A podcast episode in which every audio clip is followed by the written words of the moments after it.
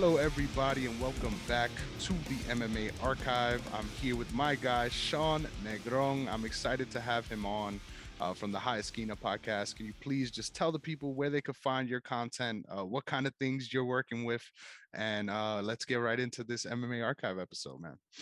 Uh, well, hi guys, I'm Sean. Um, I'm pretty sure I'm not related, but I guess we'll uh, we'll find out in the future. But um, I'm mainly baseball podcast, but I love MMA. I could talk MMA forever. I used to do MMA writing back in the day, and uh, I you could find me at at Sean Negron 25. Make it easier for people. Uh, I I mainly follow the Yankees, but I do baseball all around. And but like I said, I I follow UFC like it's like my job. So I I follow every card, every fighter, and and I I'm very much into this. Heck yeah, heck yeah, man. So um, I'm really excited to have you on. I, I got to ask you first off, off the off the rip. So you said that you're a big fan, obviously of baseball. Can you talk about your sports fandom in general, like where it all started from for you? What what teams were you following, and then how you got so into MMA? Um, for for teams wise, so sports teams wise, uh, I grew up in New York. You know, I I lived in Long Island, and I lived out in Harlem, and now I'm back in Long Island. And so uh, from there, I was always a New York guy, and uh, kind of, I think it hit me at like two years old. I played every sport since two, and I um I'm a I'm a Islander fan, Jet fan, Knick fan, Yankee fan. So you know, I, ever since that, I've always been the same way. I never switch up. I'm always die hard for those four. But I watch every sport like like like it's a job. Like I, I watch them like it's it means everything. Every sport, I pay attention to every one. I've always been that way because I've I've been doing some sports writing for quite some time. And then for UFC, I got into it. Um, I can't remember which card it was, but it was Bigfoot Silva versus Alistair Overeem, and I was a big Alistair Overeem fan. And I was start I was sort of watching back then, but I wasn't like you know super tuned in. But I remember I I went to like uh Applebee's or something, and it was like you know it happened to be on the TV, and I was like, oh yes, Alistair Overeem is my favorite. Like I don't you know, it just happened to be that he was on TV, and I was like, oh yes, all right, let's watch. And then I'm watching Bigfoot Silva put him in in you know on the on the cage, and you just see Alistair Overeem eventually drop, and I just remember that was the first time my heart broke for a UFC fighter, and that's right there when I went. I love UFC because it hurts me so much that that means that I I must love it in some you know some capacity. So that's what that's what got my love into UFC, and ever since that, I've watched almost every card. Dude, that's awesome. Uh, yeah, I feel like a lot of people's origin stories are like that. I feel like I haven't met many MMA fans that don't follow any other sport. Like I feel like sports is the gateway drug to combat sports. If you ask me, that's the way I feel about it. Uh, because I I grew up. Uh, the, my first love was baseball. Uh, being from the Bronx, Yankees are huge. Uh, and from there branched off football, basketball. I, I got a, a little bit of a weird origin story, but I'm glad the way it turned out. To be honest, um, I'm a OKC fan as far as basketball. Uh, ad- adopted from Supersonics. Uh, big fan of KD when he came in the league. Uh, now it's fuck KD, but it's a long story. And um, as far as my um, my bat my uh, football fandom, uh, the first game I ever watched uh, was Jets versus Ravens, and I'm I'm so thankful to this day that the Ravens won that game. So I've been a Ravens fan ever since. Uh, you've been through a lot of pain, but hey, that's it, we got a good season on the horizon uh, for the Jets this year, if you ask me. So uh, not not not too much pain to be uh, holding on to anymore. been a dozen years since we had anything good, so it'd be nice. yes, sir. And it feels like every year we're like, this is the year. So I, Yeah, I hope of I hope this year is really the year for yeah, sure. especially for you guys, as Ravens fans, like you know, with, with Lamar and uh, I don't how many years does he have left? I think he's got like two years left on his deal. So you guys gotta. I think he'll be a Raven for life anyway. But Mhm. you know, hopefully you guys can make a Super Bowl run and uh, you know get past the Chiefs and the Bills.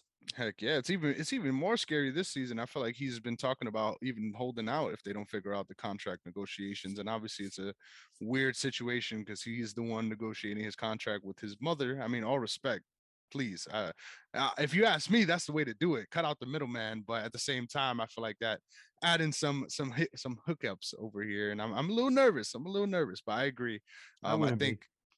Yeah, man. I think that the team we got is solid, and the fact that uh, we did so well last season, despite all the injuries we were dealing with, um, I think it leaves us in a good spot this season where a lot of people are looking at all the big off-season splashes. They're not really thinking about us, um, and it's going to leave a, a, nice little lane for us to come in and do well. So, uh, but we came here to talk MMA, baby. That's right. That's and right. we've got a lot of a lot of fun stuff to cover here. We're doing UFC 15. This is coming off, so I just want to give some context.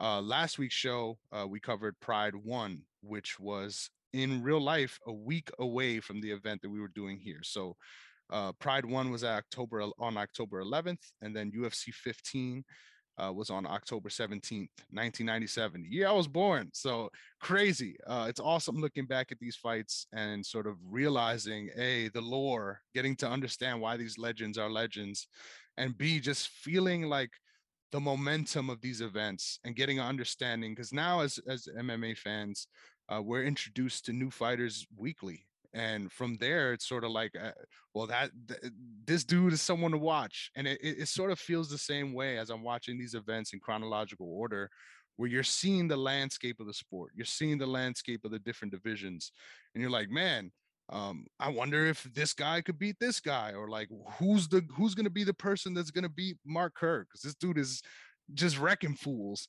And and right before Mark Kerr hit the scene, I felt that way about Mark Coleman. So it's just like so many um cool moments to understand the, the real history of the sport and UFC 15 was no different. So UFC 15 collision course took place at the Casino Magic Bay in St. Louis.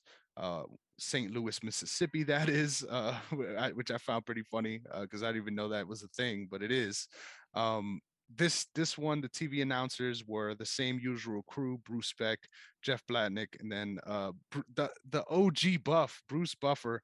Um, I think this is his like third event that has been consecutive. That he's been the the voice of U- the UFC, which is awesome to see his development too. Because uh, back then it was it was a little dry, Buff, if I'm being honest. Uh, but it, it's so cool to see the way he's evolved too, and uh, a young Joe Rogan as well on the interviews, uh, which is always fun to watch. You could tell he he's he was a little nervous back then too. Uh, made some mistakes on air, so it's really cool to see that uh, progression for sure. Uh, but for this event, we had a heavyweight tournament as well as two big featured heavyweight bouts. Uh, so this was a pretty stacked card, to be honest. And uh, the fights played out that way as well. So the first matchup, let me just get to this right here. Uh, so this is important to note. There were new developments as far as rules being enforced at this event. Uh, and I think it's important to note this because some of them were just straight up ignored, uh, which is even more funny. Uh, but the new rules being uh, they banned a whole bunch of different striking techniques headbutts, groin strikes, uh, strikes to the back of the head and the neck, kicks to the head of a downed opponent, and uh, small joint manipulation. So you can't just torque on someone's finger trying to break it. I don't think I've seen anyone do that anyway, uh, but I think it's for the better um, and then pressure point strikes, which was the, the most hilarious thing that I saw because it, it's a lot of voodoo bullshit. If you ask me, I, I don't believe in that, uh, but it's funny that they they mentioned that because I don't even know what that would could like categorize under. Like, what? So you telling me I can't punch people in the neck? Like, I, I don't understand. Uh, but hair pulling is another one too, uh, which I don't mind uh, a couple of a couple of weird ones happened in the early UFC where we're watching this and we're like, what the hell am I really watching here? Uh, shout out to uh, Ke- Kevin Rosier and uh, Zane Frazier. That's the one that comes to mind. Where dude was just grabbing a fistful of hair and just uh, pounding on him. Uh, but this is a new era, and all of that is now gone. And this was awesome too to note because in Pride One, Dan Severn ended up fighting Kimo, and he was supposed to fight in this event as well. He was supposed to be in the tournament, uh, but unfortunately, they the doctors were were clearing everyone, and they realized that he had a broken finger, and he was saying, "I want to fight. Like I, I don't care." Uh, but the doctors ended up pulling him and, and saying, "You can't," uh, which I find interesting for two different reasons. One, uh, they actually give a shit enough because I feel like today a lot of people get away with some sketchy medicals, and then we're finding out after the fight, like, hey, well, I had a broken kneecap. Like, dude, how's that even happen? like, it's crazy. Uh, um, and then secondly, uh, the fact that he jumped from organization to organization, like thinking about that happening in today's MMA is absurd. Like, it, it, it, it doesn't exist at all. And and the only parallels are sort of some of the things that Bellator does, where they're pairing with other organizations. Uh, but I, I, got a question for you. How do you feel about sort of the landscape of MMA today? You're a big sports guy. We know how these sports work in other uh, legitimate sports organizations. How do you feel about the landscape of MMA and whether or not it's healthy for them as free agents? Oh, I think it's great. I think it's great because you have now you have um more than just UFC. And obviously there was always more than just UFC, but the UFC was always like the like, you know, like the MLB, like the professionals. That was always the one where you felt like that was a top tier one. And then you had Bellator was kind of like you had like the former UFC grades and then, you know, people who couldn't make UFC now have the chance to make it into Bellator or uh I love how I'm I'm failing at this. You probably edit this part out, but oh my god, what is that one called? The one that M- Mighty Mouse is in now. One, one, one. Thank you. I, I always think it's KR one, and I don't know why. Like, but yeah, and then you have, then you have one championship too, which a lot of fighters are are, are starting to head over there too now. Where, you know, if you can't make it to the UFC, you always get another chance. It's not like you know, if you don't make it in the UFC or you don't get the chance to get in UFC, your career is over.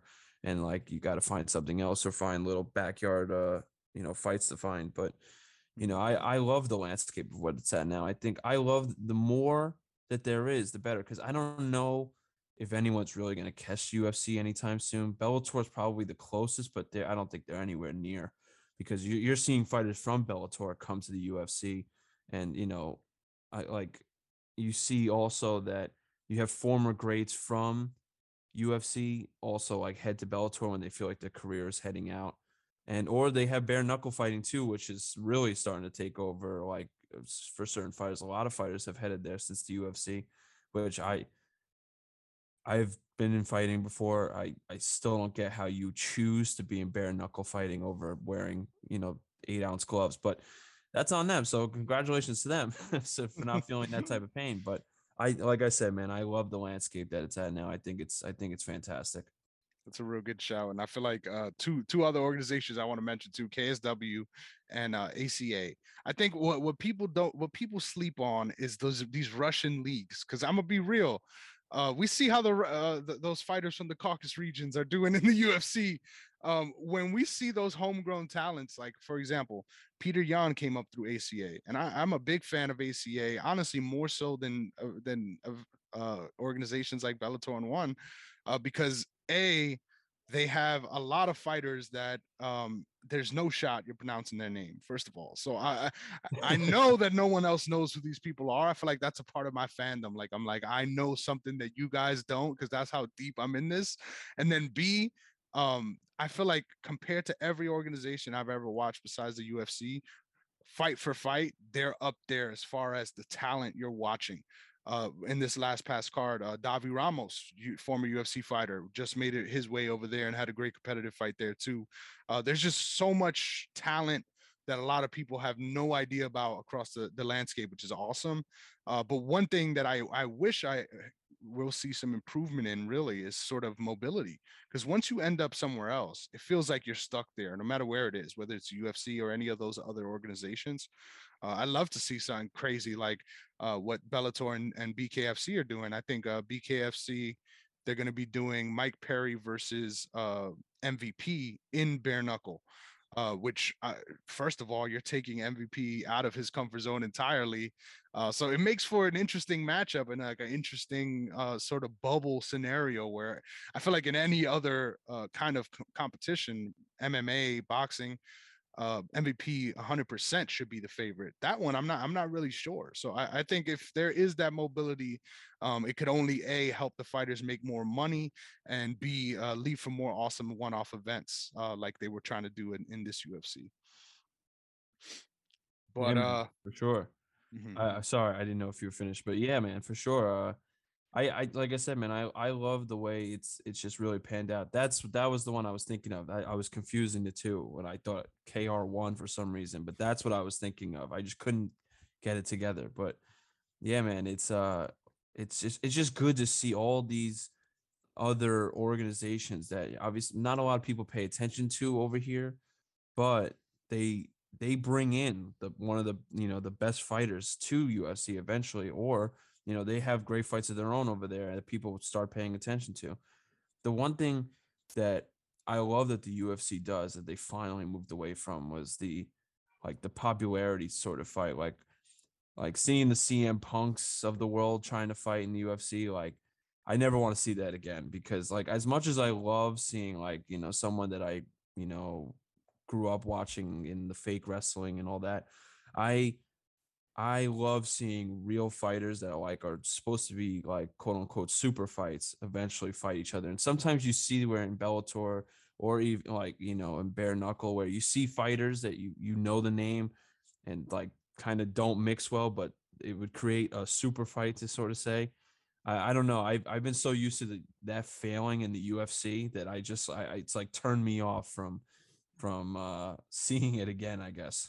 Hmm Yeah, those freak show fights are really something else, and I, I feel like uh, I I would love to have you on for another Pride event because I feel like that's more common in in Pride than it is now, and, and it's done in a different way, which I like. Where it's not like let me try to get a fight where you're fighting some random dude uh, from Bumpfuck, Ohio, and you actually have a chance. Like, no, they was throwing in pro wrestlers in there with Mirko Cro Cop and just getting fucking decapitated, bro. Like, it, it was crazy. Uh, so I agree with you, man. I think no matter how much uh, I feel like people clown on pro wrestling nowadays, because obviously we're older, we grew out of that. Uh, but it, it, you, if you're saying that you were not a fan of pro wrestling growing up, I think you're lying. Like I, I, I think you're you're trying to hide the truth here. No, I was a Um, big fan. yeah, Huge yeah, hell yeah, hell yeah, me too. And I and I think that's another reason why I ended up becoming such a big MMA fan too, because I feel like that. Uh, first of all, I was a fan of watching basically the same thing but in a scripted format, and then I found out that it was scripted, and it did do something to me. I'm like, I don't know if this is actually what I need now. Um, and I that's what grew uh, how I grew apart. But now I think about it, you can't deny the fact that uh MMA's roots is really tied to pro wrestling and that aspect um, and, and even thought of mixing the martial arts in that way uh, sort of stems from that so can't can't can't hate too much on pro wrestling at all You can't hate on the WWF or E, whatever you want to call it.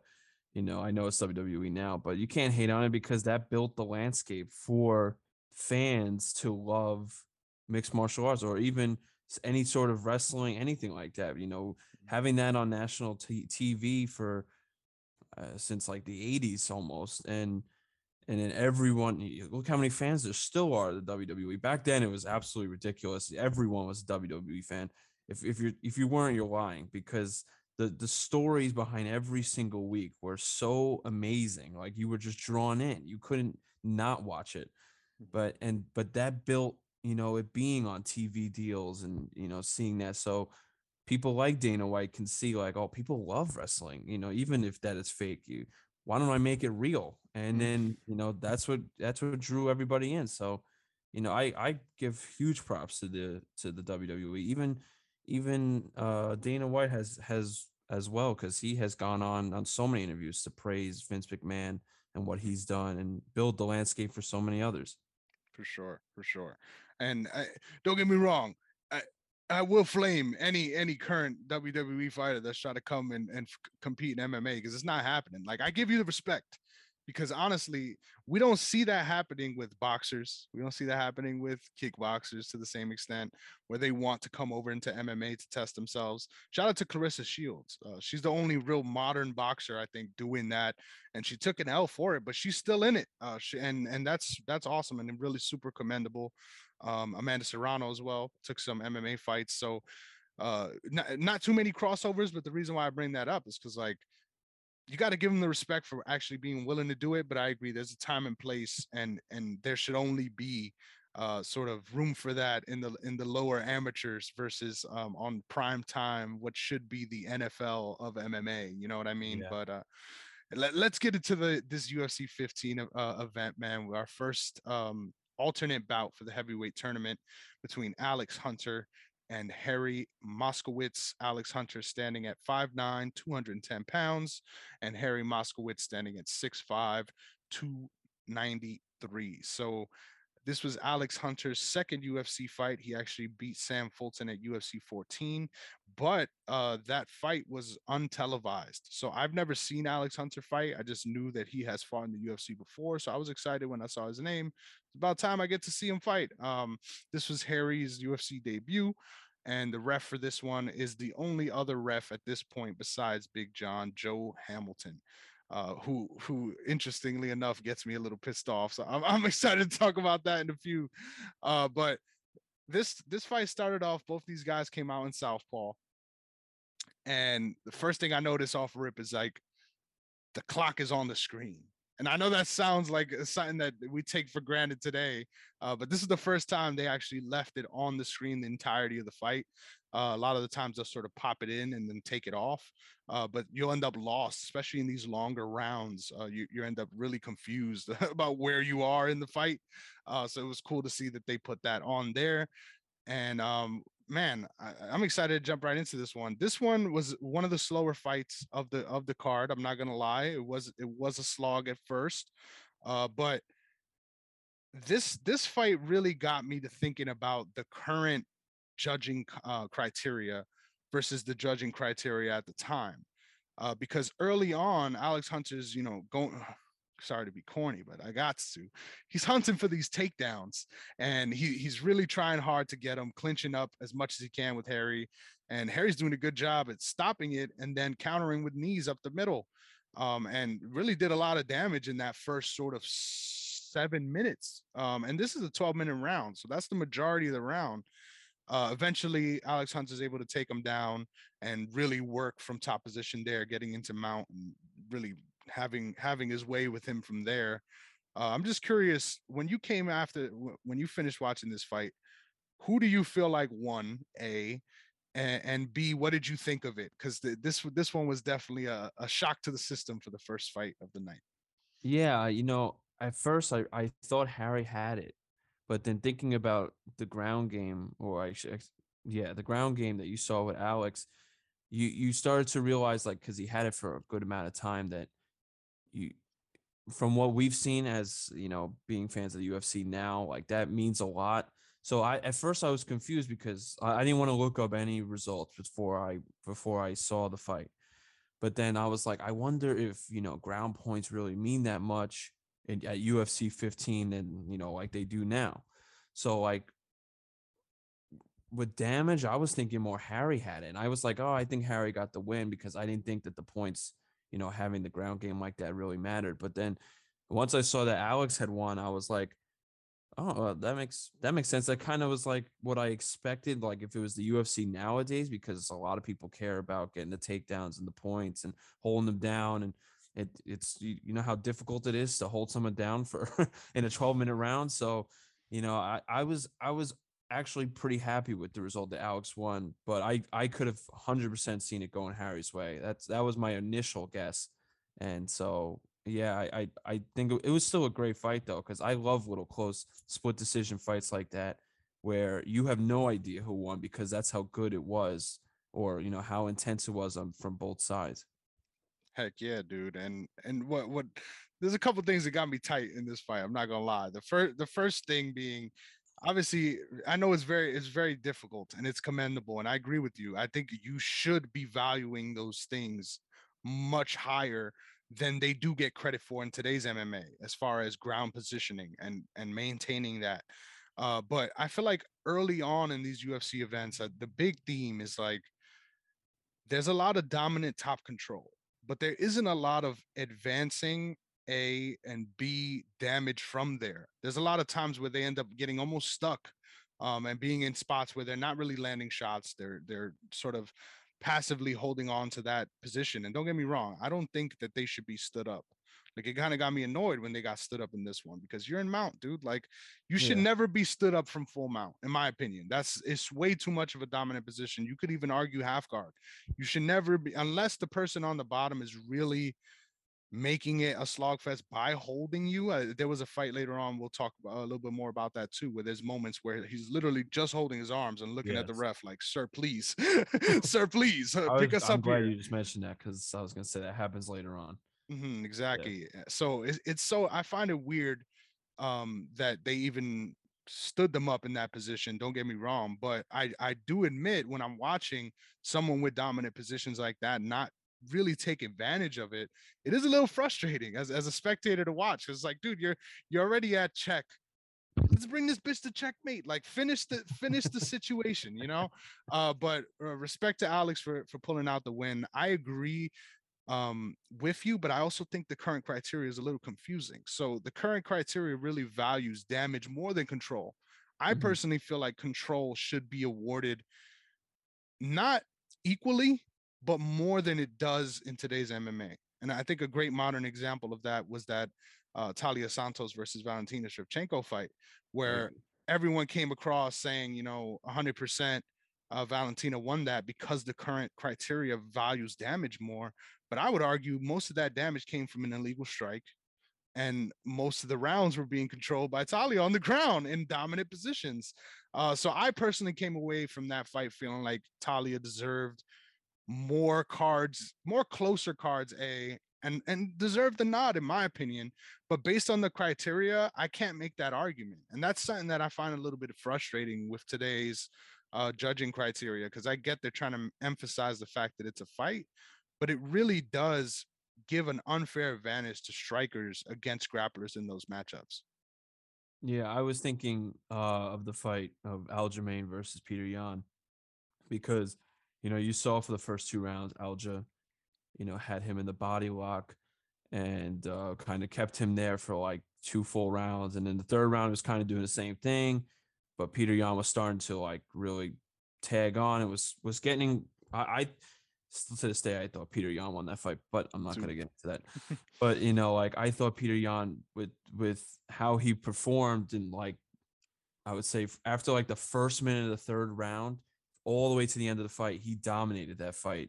And Alja, you know, Alja still, you know, got his takedowns, but I I really thought like, you know, it was a close fight, and I still thought like Petr Yan won because of more significant strikes and just total strikes, but they gave it to Alja because of how he, you know, managed the the, the control and his control time was, you know, uh, incredible those first two rounds. And even in the fifth round he got some some good control time. So you know it was just like that's why i based it off of of for this fight because you're seeing sometimes they really it, it really i think it kind of depends on the judges and how they how they see it because sometimes you see judges that you know score things 30 27 and then all of a sudden it'll be 29 28 the other way and you're just like Mhm. you guys watch the same thing like how are you that off but you know sometimes that's just some judges see wrestling and, and and ground control as you know winners of rounds and some see it as striking. So it really depends on uh, unfortunately on the the judge you get. So I, that's what i was basing it off of was aljamain and that and how he won but i still think petr yan won I agree with you on that, and I, I love that there's no- there's no inherent Long Island bias. Uh, you would you would think that you're you're like, nah, Aljo's my guy, but yeah, no, I feel you. I agree with you on that, and and I even then when I made that take, I in the in the moment I felt like a lot of people were like, oh hell no, like Aljo probably deserved to win. But it's like it's not. If you if you really look at what the criteria says, like who who do I think deserve to win versus who I think should win in the criteria, a lot of the times those are two different things. Personally, uh, so I feel like it's very conflicting, and sometimes I get a little frustrated with the criteria because it's like this is MMA. Like you should be rewarded for MMA positions in certain scenarios, but at the same time, damage is king, and there's a reason for that. It's, it's a fight. It's not a it's not a competition. It's not a wrestling match. So it's just such a hard thing to to judge in that way too. Um, and something that I, I found interesting. I was at the uh, Beterbiev versus Joe Smith fight last night, and a lot of people around me were talking were like uh urging people to be more active of course that's how it always is whenever you're at a fight and they're like you know the judges don't score you sitting there and, and not doing anything and i'm i'm sitting here thinking like technically the judges don't score anything. Like all, all they do is write in 10-9 at the end of the round. It's not like they're checking or tallying or doing anything to sort of accumulatively decide who's winning these fights. It's really just a matter of uh taking that full round into consideration and then deciding who did the better work. Um so yeah it, it's just so crazy. I feel like um, there's a huge disconnect in the fan base in general on what the scoring criteria actually revolves around. A, and then B, uh, what deserves to be rewarded more than other things. Um, and and it's just too much going on to ever come up with a sort of formula or an algorithm to make uh, for for scoring, especially in MMA. So I'm not leaning towards that, but something needs to change in order to account for all the different aspects of the martial arts in a way that makes sense. Uh, but I say all that to, to get back to my favorite moment of this fight. So the, the moment where they both uh, got stood up and they're just looking at each other like, like yeah. I, I, feel you. I feel you bro. That I, I say it all the time on this show but that's me in tiger schulmann's uh in that last six minute cardio moment where i'm just like dude like bruh. It was hilarious to see that. They was just there staring like not even moving just looking at each other like oh shit. Like we're both tired as hell right now. Uh joe joe hamilton really pissed me off when in that moment he's just like let's go, let's go, let's go, let's go. Like he kept saying it over and over again to them and like clapping at them. And like I get it. You want to you want to get the action going, but uh the fact that you stood them up from a dominant position, now you're just uh, being the ultimate cheerleader in front of them was like, bro, are you serious?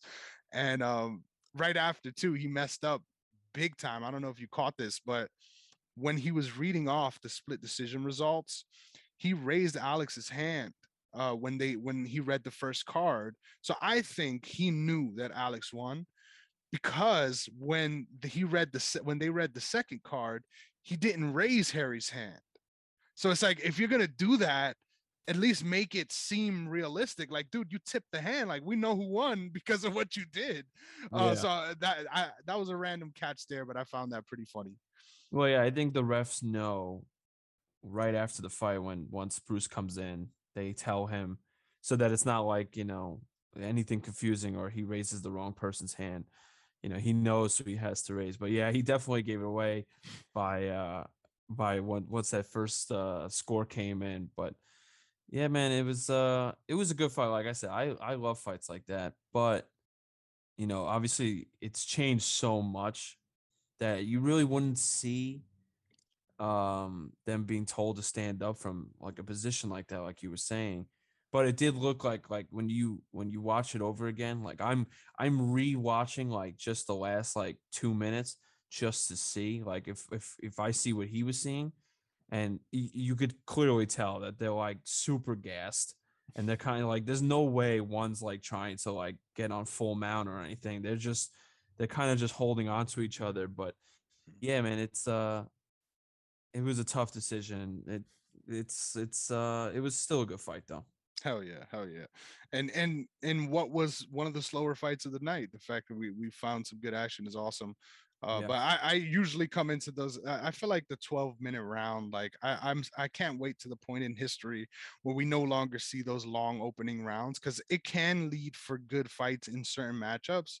But most of the time, it leads to after uh, minute five, one guy clearly has a huge advantage and the other one is just dead to rights cast. So, um, I can't wait to see that that progression in MMA as well. But uh, moving on to the next alternate bouts, Houston Dorr standing at six foot 200 pounds, coming up against Dwayne Cason, standing at 5'10, 215 pounds. Uh, the nephew of Leon Spinks, which I, I, found pretty interesting that they noted on the broadcast. Um, at this point in time, I think they really put an emphasis on sort of any way they could legitimize MMA and the UFC specifically, like they'll go with that angle. So like they'll make sure to name drop anyone they can. Uh, so I found that hilarious. Uh, but both of these guys were making their UFC debut here. Dorr, I think, is important to note. 39 years old, while Dwayne is 20 years old.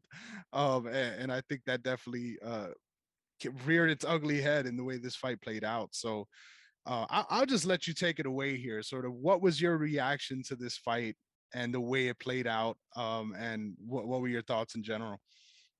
Uh, kind of like you just said, age definitely plays a factor on this one. Um, but uh, you know, at that time, you kind of just take not to be like rude, but UFC was still so fresh. So you were taking anyone that that was that was real competitive in mixed martial arts and and with uh I think Houston Dorr, he was a kickboxer, so it kind of changed the uh it was kickboxing was still kind of fresh if that makes sense and you know watching this fight for the first time uh yesterday it was it was kind of alarming to see because you don't see it too much where you know in UFC now it's so like professionalized and you know you have like it feels so even though the fighters are fighting each other it feels so like clean like nothing too dirty happening. But like this one it's kind of just like a big scramble and people are still trying to learn how to you know like wrestling coaches are not at their best like they are now and so you kind of just see people mounting each other and trying to just like first on top of each other before uh, you know obviously Cason you know finishes him off with the TKO but uh you know you see you just see a completely different style of what UFC is now so it's it's definitely such an adjustment for me like to see this now. Obviously still seeing people wearing shoes is isn't a huge adjustment because you know that I can't believe people still like thought that that was normal to have shoes on in you know an MMA fight but you know it, it was it was a good fight eh, but I'm I wasn't surprised by the result at all. Like I was watching it going like it's gonna happen any minute. I know it, and, and it ends up happening. So it was a good fight, but yeah, it, it wasn't my favorite of the night. Heck yeah. And I think that was one of my favorite things watching these old school events because there isn't i'm gonna be frank there isn't a lot of competitive fights. Like most of the time it's one dude that's uh the representative of some sort of martial art that's out here just trying to prove its worth against someone that has a semblance of these different uh uh, disciplines and they're able to just take advantage of the fact that they don't have that knowledge um, and, and, that's exactly what this was i thought the funniest thing about this fight for me was as soon as the fight starts Dorr lands a nice uh, calf kick and i'm just like oh calf kicks uh, back in this time because uh, nobody nobody was really going for them at this time but as soon as that was happening he just immediately gets double legged and um, shout out to Dwayne Cason. I thought he looked really good in this fight, man. Quickly postured up, put his this is just filthy uh put his put his knee right across uh Dorr's neck and just starts bombing on him. I'm like god damn dude uh respect. Uh just just just postured up and just rained down blows until uh joe hamilton was forced to stop it. Uh this this fight i thought uh set up a good scenario. Usually whenever there's two alternate bouts the person that got to finish or got to finish faster is the one that would get called up. So I was looking at this like, hmm, th- this should be interesting. Should anything else happen? Um, and it's not often in alternate fights where I'm like, I- would like to see this guy in the UFC again. And that was immediately uh, my reaction with Dwayne Cason. So uh, this this was a fun one while it lasted, but definitely one sided for sure. Yeah, yeah, it definitely was. Once once you see the takedown, and then you know you kind of just you're pressing all your weight onto him and in you know to lean on the cage like that you knew eventually um hold on i'm gonna edit that part out. You knew eventually that houston would eventually just tire out and that uh and he he definitely did because he uh you saw I you know you can only defend yourself for so long when you when punches are raining on you like that and then eventually you know it, it slips through and once one slips through then that that's it and yeah, it was it like I said, it was a good fight, and but it really looked extremely non-competitive because you just saw Houston fighting from his back from mainly the entire time, and then you know you can't fight for four minutes on your back. Eventually, one will get you, and once one gets you with that strength, then you're usually going to sleep, especially in a heavyweight division. So mm-hmm. it was a good fight, but not the greatest. Yeah, yeah, for sure. It was it was a good squash match. We'll call it that. Uh, a yeah, good ass kicking, a good old ass kicking. You love to yeah. see those too. Uh, next up, the first um, semifinal bout of the heavyweight tournament. Mark Kerr, two and zero oh in the UFC, and coming off his tournament win at UFC 14. I was surprised that they even put him in another tournament because usually when people win tournaments, they put him in a featured bout or they put him in a title fight. Uh, so I was really surprised that he was in this one again, but I was excited because uh, he like in my opinion he took the UFC by storm and the fact that his teammate was the champion uh, but ended up losing the belt in that same event that he made his debut. It really sort of opened the lane for him to get that shot. So the fact that he was still in the tournament i was i was like oh well we get more ass kicking so let, us do it. Um so he was coming up against greg stott Um, let me just read off the the mathematics here. Mark Kerr is six foot one, 253 pounds, and to this day, I'm looking at this this number and it's it's a fucking lie, right? Like, there's no way he was 253 pounds. This dude looks 280 e- easy, Easy. and shredded, bro. Like Yeah, shredded easy. crazy. Uh, and then Greg Scott, Greg Stott uh, was 5'7", 222, and every bit of five seven. I mean, let me add that in. Uh, poor guy, poor guy. This is the, this is the only thing you could say here. Um, I'm gonna I'm gonna just I just love the fact that this clip happened right before this fight because I, I I've seen this clip many many times, but I didn't know where it came from. The Mhm. Just Bleed dude was in attendance at this one, man, and and as, as soon as right before this fight, you just see the infamous GIF uh, where he's freaking out for the camera and and like doing the most cringe shit you possibly could and i'm like this is this is amazing the fact that this happened before with the way this one turned out hilarious uh but big john is the ref for this one uh both of these guys come out southpaw. Kerr just rushes right in grabs the clinch and just knees this dude's head off bro. Immediately knees him the guy drops hits his head on the way down so you know it was a really bad uh knockdown and didn't even try to follow up. Uh, the, the fight was over and i was like damn like uh, this guy he's been smashing dudes his entire time but the fact that he's getting a freaking standing knockout now too uh watch out for mark kerr because that that was some scary shit there's there's i think uh, uh defining part of mma fandom is having those fights where as soon as it's done you're looking around like "W- w- what the fuck did I just like? What is this legal? Like, like this dude just got destroyed, and and that was one of those moments. Well, you definitely walk into that fight and you see the two comparisons of of, of what they look like, you know, their figure, and you're going, "Are you sure that you want to do this?" because you're looking at Kerr. Kerr's ripped, like he's out of his mind, ripped, and Greg looks a little on the uh, softer side, let's just say. But you're going into it, and Mark Kerr's clearly taller, he's bigger, and Mark just immediately, you know, uh, um, I'm forgetting the word. Mark immediately grabs onto him. You know, they're in the clinch, they're holding on to each other. And then I think that was one of the cleanest knees I've seen because it wasn't like, it wasn't like, you know, Greg was trying, like, had his hands up to try to block it. I don't even think he realized that that was coming. And as soon as it hit him, he went, you know, right into slumber mode and, and fell right over. So that was probably one of the like outshining moments of this card because you see it ended 17 seconds like that quick and you know obviously you know seeing him win like that you know he's going to come up again later in the, in the night. So now you're you're really going like oh my god who is this guy? Like you know obviously you know who Mark Kerr is but you know you're going like this guy's knocking people out from standing up. He's also good at submission. What else can he do?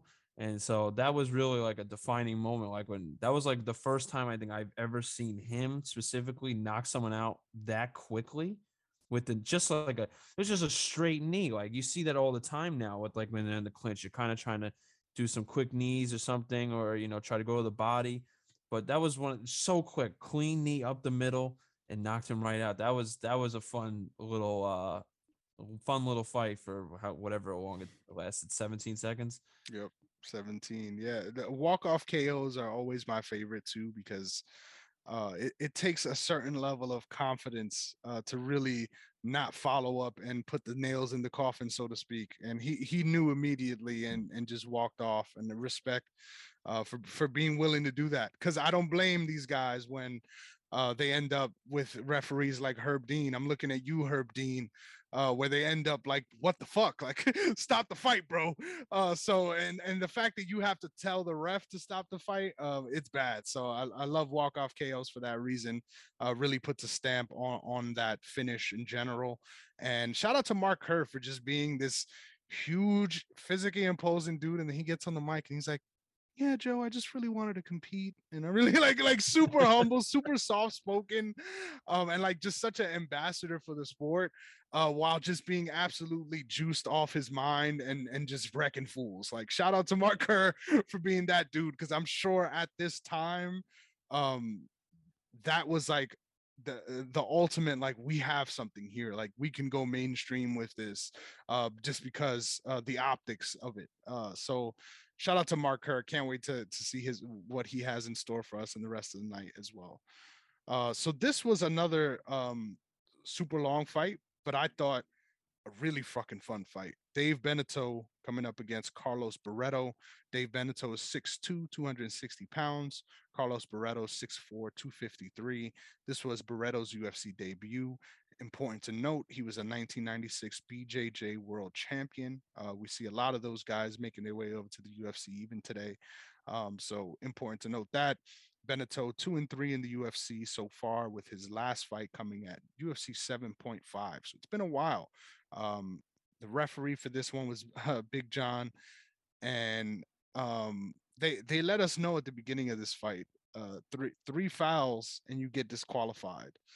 And I immediately started laugh, like literally laughed out loud because I was like, damn, like how is it possible that they were more strict on fouls back then than they are today? Because literally um the the art of fighting today is uh you get one of each you get you get one of each foul you could hit a dude in the in the balls you could grab the fence as long as you don't do it twice you're not going to get warned too sternly uh so i found that hilarious uh, that they mentioned that off the top and the first foul of the night was when uh, Barreto ended up headbutting Dave, and then eventually he got tagged with another one too from grabbing the fence. Uh, but this was a fun back and forth little fight, man. Uh, a lot of momentum swings, a lot of moments for both guys. Uh, wh- what did you feel about this this fight, man?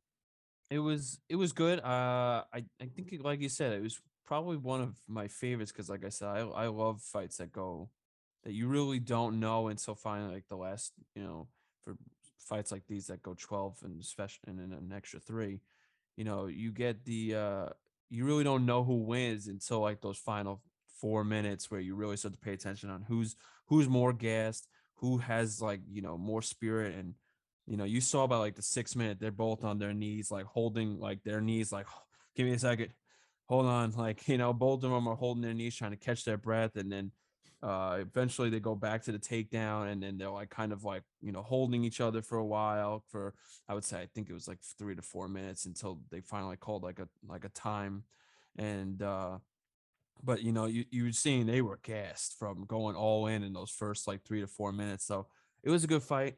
I love I love the uh the little three minute overtime thing that they have, but um it's just so weird to see them like you know fighting for 12 consecutive minutes like that where I don't even know how any fighter could do it nowadays.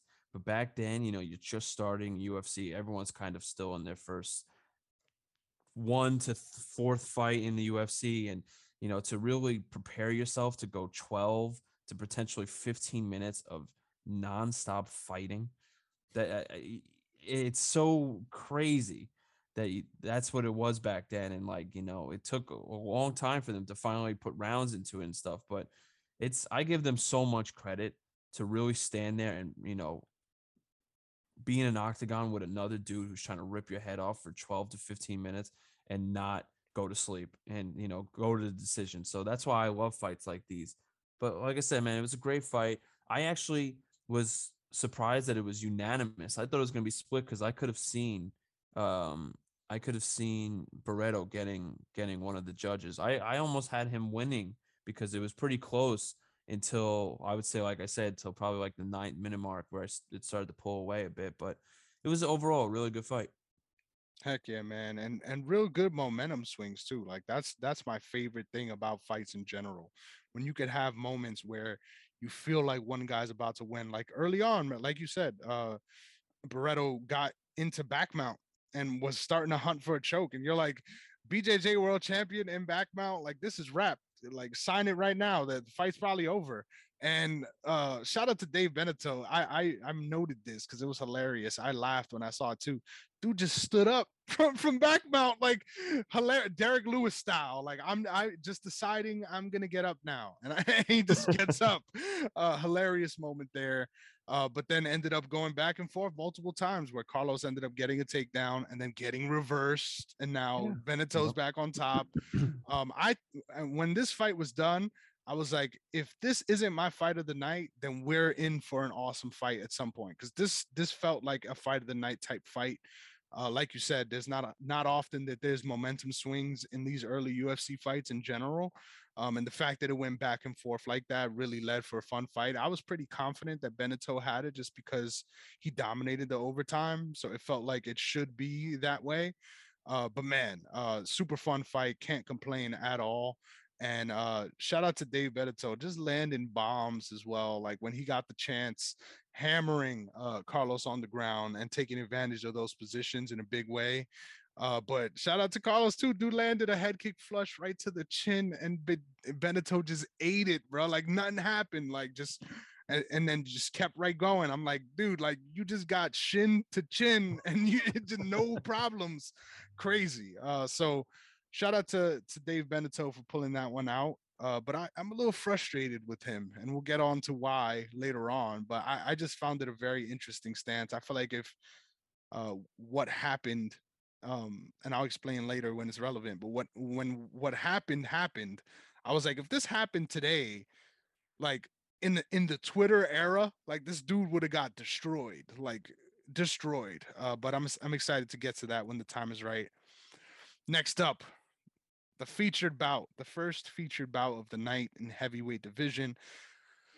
I was so pumped for this, man. Just seeing the name value of this fight uh, makes this uh, event sort of Hall of Fame worthy. Uh, Vitor Belfort, and at this time he is known as Victor Belfort, uh, mm-hmm. which is important to make the distinction. Standing at six foot two twenty four, um, just shredded as well. Like clearly off all the all the Mexican supplements, off of all all the acai bowls. This dude is just uh, shredded. And Randy Couture at a at a young 34 years old. Like, let's get this shit straight. Randy Couture is a fucking legend. And if you hate on Randy Couture, uh, you, you got no room on the bus with me. And this is why this dude came into this sport past his prime and dominated for many years, like past his prime uh the fact that he's doing all this shit at 34 years old is amazing. Uh he came in 6'1 226 uh with the most defined sideburns i've seen in a ufc event. Uh just out here rocking the long sideburns with no beard uh a look that you will never see today. Just gotta note that. Uh but vitor 3 and 0 in the ufc his last fight was knocking out tank abbott at ufc 13 Randy Couture is 2 0 in the UFC, with his last fight also being when he won the heavyweight tournament at UFC 13, uh, where he beat Steven Graham.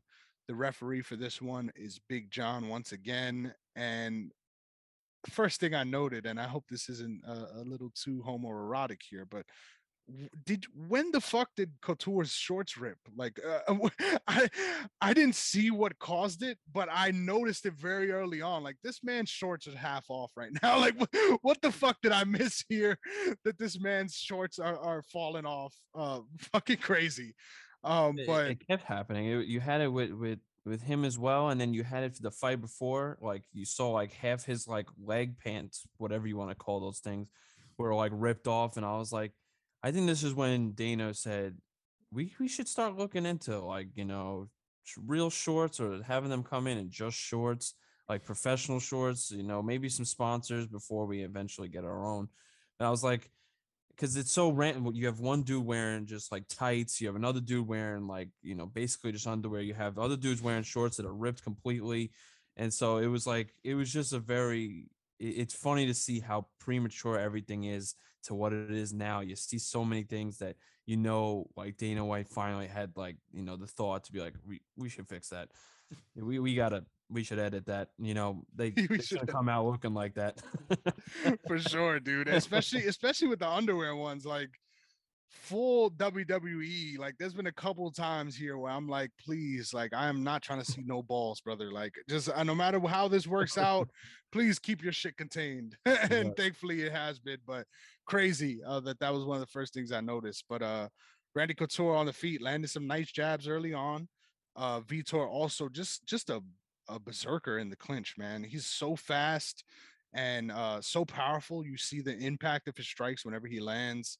Uh, Randy worked the body really, really well with knees early on, and that that really gave me um, flashbacks, uh, well, flash forwards. I don't know what you'll consider it, but uh, to that uh, Dustin Poirier versus Charles Oliveira fight, where you see that uh, technically in this scenario, uh, Vitor would be the Poirier to Charles Oliveira's um, Randy Couture, where he's having success on the feet, landing big shots, uh, but you just see the of damage uh, accumulating slowly but surely, and uh, those knees ended up paying off big time as the as the fight wore on.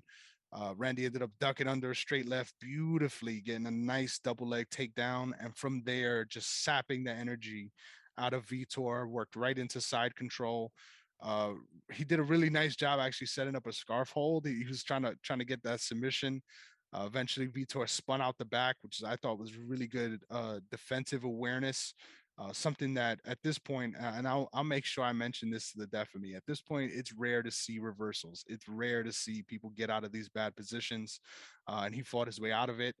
Uh, but even after getting that reversal, he didn't fully reverse him. Uh, Randy was able to maintain top control and swim and stay on top uh, you really see that wrestling background of his there, where he's just like cat-like almost, just staying gliding on top of Vitor no matter where he's trying to move, um, even though he's moving super explosively. And at that point, I just felt like, man, all the tides are headed towards Randy. And when they got back up on the feet, Randy just swarmed them, blitzed them, kept punching in and out of the clinch and eventually was able to get on top and land some brutal knees to the head on the ground, uh, which is something as someone who's a big Japanese MMA fan, I love me some Rizin. Um, I just wish that that was legal in the UFC because it'll a change positions, like it'll force certain positions uh, into action in the way sometimes now it could end up being a little bit of a slow sort of uh, methodical thought process when in reality my knee is right here bro. Like i, I could just clearly hit you with my knee. Uh, so why wouldn't i? And uh, randy couture took advantage landed like i think it was like eight eight of them in a row just short knees uh, right into the temple and then eventually got back mount and just pounded him out from there. Savage uh, tko victory for randy couture and just dominant uh, fashion as well which was the first big upset of this card where, where you're like, what the fuck did I just watch, man? what the fuck did I just watch? Shout out to, to Randy Couture for giving us that moment. Yeah, it, that fight was it, like I was telling you off here, you know, I've known Vitor for for I guess the last like five to six years of his career, and he's like a legend. You know, he's a legend in UFC. He's a legend before he was in UFC, and you know, like you know, every everyone was always, you know, he was like the wonder king. He was the guy at just 20 years old to be that ripped, and you know, he's fighting all these, you know, the the biggest of names that you look at UFC now. He's fought them. So going into that fight, I was like, oh, this is like a origin story for me to watch and see because I I had never seen this fight specifically. I had seen the result. I've seen like the ending, you know, on on either YouTube or you know like a, a clip on Twitter where I've seen how this fight ends, but I was going into it, I was like, how does it get like that? You know, and watching it, and you kind of took all the words, like I was like getting ready to say these things, and then you would say it as I would say it, as I was thinking it. So, but uh, you know, seeing you know Randy take ground control from I think it was like the two and a half minute mark all the way to like the six and a half minute mark, four full minutes of just putting all your weight onto Vitor like that or Victor or whatever. You know, it's it, you know, you put all that weight to drain him and then to finally, you know, Vitor was, you know, like you said, reversals and all that to finally like escape and get out of it. But I my favorite part of the whole fight was how Randy, like you said, swarmed him. Like as soon as uh Vitor got up, it wasn't like, you know, like catch a break and you know, for someone like someone like Randy, you think like he would need like a breather too, but he knew like he had him on the ropes. He just had to keep applying pressure, keep applying pressure. He didn't give Vitor like a second to breathe. So then you know you you eventually see Vitor can't even lift his arms anymore because he's so drained, and you know eventually Vitor uh, uh, falls. You know he just had too much, and then he goes down, and then you see the knees come in. But that was oh that was that was probably my favorite fight of the night because of how much Randy was swarming him from the start and how he just knew that if he could drain the energy out of someone that big, eventually they won't even be able to lift their arms. And that's exactly what happened to Vitor. And fantastic fight. That was probably one of my f- favorite fights I've seen from like before I started watching. I, I rewatched like two or three times. That's how good it was for me. Awesome, awesome, dude. And yeah, man, I agree. This this fight was crazy. Like, and and and just to add to that a little bit too, like all of Vitor's fights up to this point is him blitzing other people. Like this is not this is not normal. This is not something that we'll see. And because we've seen Vitor fight a lot of times, usually when he loses, it's like this, where he starts off fast and ends up landing some good shots, and they're able to weather that storm and then just put it on him late. So this was the first time we got to see that side of him, to see him take that L in that way. Uh, and, and the fact that Randy Couture just blitzed him the way Vitor has been blitzing other people is, is just nuts. And the cardio, man, like this is not something that's normal. Like this is clearly what sets him apart. And I can't wait to see him fight some of the other guys in that heavyweight division just because of how dominant he looks. And we haven't really even seen that much of him yet, but just his ability to keep him, his motor so high. Uh, I think that really is a testament to in my opinion, um, the optimized weight for heavyweight, even in today's sport, is around that 230 pound mark, because you're you're you're just big enough that you're at the heavyweight standard, uh, but you're also at that sweet spot where you have the the the ability to weaponize your cardio and really put it on guys that are more bigger and may not be able to withstand those longer um, durations like you can and that that just completely was what uh, made the difference here. Shout out to Randy Couture, man. Uh, at 34 years young, doing the damn thing and just putting it on full. So that was really cool to watch, man. Yeah, for sure, man. That was awesome. Heck yeah! And now we're moving on to the tournament final, um, the heavyweight tournament final that is. And here's where we need we got some splaining to do. So I hope I'm not the only one that thought this was fucking bizarre, dude. Like it, it was bizarre. You signed up for a tournament, Dave Beneteau. You didn't sign up to fight Carlos. And the reason why I make this distinction is he said it in his initial interview, and then they interviewed him again. They made sure they made him explain himself. And I won't be surprised if he doesn't compete for a couple more events after. Cause it's just like, what the fuck, man? Like you signed up for a tournament, dude. And you're like, well, I happen to fight the guy that we go to decision with I'm a little tired. Like, bro, everyone who signed up for the tournament signed up knowing no matter how round one goes, you go on to round two. Perfect example I thought of when I when I was thinking of this. Imagine the Celtics were like, eh, two game sevens in a row, man. We're just gonna let Miami go through. Like, what the fuck? What do you mean, bro? Like, that's not how this works. Uh, so the fact that he sort of bowed out of the tournament and was like, well, I made an executive decision. Uh, call it call it what you want uh, it seems like you quit on yourself and you decided uh, I, I, have no chance of winning this, so I'm just not going to fucking do it. Took his ball and went home. I guess I respect it. You knew you was going to lose, so I guess I respect it. Uh, but just absolutely bizarre. And if that happened in today's um, landscape, he would have been absolutely destroyed on Twitter. And that, and you would probably have Dana White probably kick him right off the UFC for something like that because Dana White doesn't have a tolerance for something like that. I guess he did back then because it's still up and running. But yeah, when you see something like that, it I kind of understand because you go 15 full minutes, you know, with, with Carlos right before, and you know, Mark had knocked out uh Greg and I think like I said 17 seconds. So it's a huge difference of fighting there, you know, but at the end of the day you signed up for a tournament. You knew eventually like there's a chance that you could go 15 minutes with the fight before, you know, but to win you will have to do it again maybe but uh, I think, yeah, I didn't like that he kind of just, you know, withdrew due to, I think it was fatigue or, you know, being tired. No injury, just straight yeah. fatigue. yeah. So that's what I'm saying. Like, it's like, it, it that's kind of corny to me, but, you know, uh, I, my, like, my DNA would have been like, even if I'm going to get knocked the hell out, I got to go in there. Like I've signed up for this, you know, there's money on the line for me and my family, whatever it is. I'm going in there and hopefully maybe I land one because that's all it takes sometimes is you just land one clean one and the whole aspect changes. But you know, it was eh, Dwayne Cason ends up taking over and it was it was a good fight while lasted, I guess. Hell yeah, man. I, I just gotta say shout out to Dwayne Cason for having the balls. I personally felt like Dave Beneteau just saw that knee and he was like, ah, uh, I'll see you next time. Uh, he he he's clearly not tired. You know, he only had to throw one knee. I, I had a fight for 18 minutes. Like, come on, bro. I mean, 15 minutes. Either way, Uh, Mark Kerr, 6'1, 253, going up against Dwayne Cason, 5'10, 215.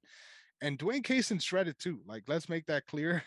There's a huge size size difference between these two guys. Like, and and the sequence uh, you mentioned rewatching things a, a, couple times. This was the only fight that I rewinded in its entirety and watched a couple times because it was really comical to me just how big Mark Kerr looked getting that takedown. Like he he got it, it almost felt like uh like big big brother little brother like he just just shoved them down so easily and then gets right on top works straight into mount and then eventually uh Cason gives up his back and then he just works to get the rear naked choke from there methodical just brute force pressure um Mark Kerr is really that dude and I'm excited to see where his career goes after this because um, you're already at the top. You're already a two-time heavyweight tournament champion.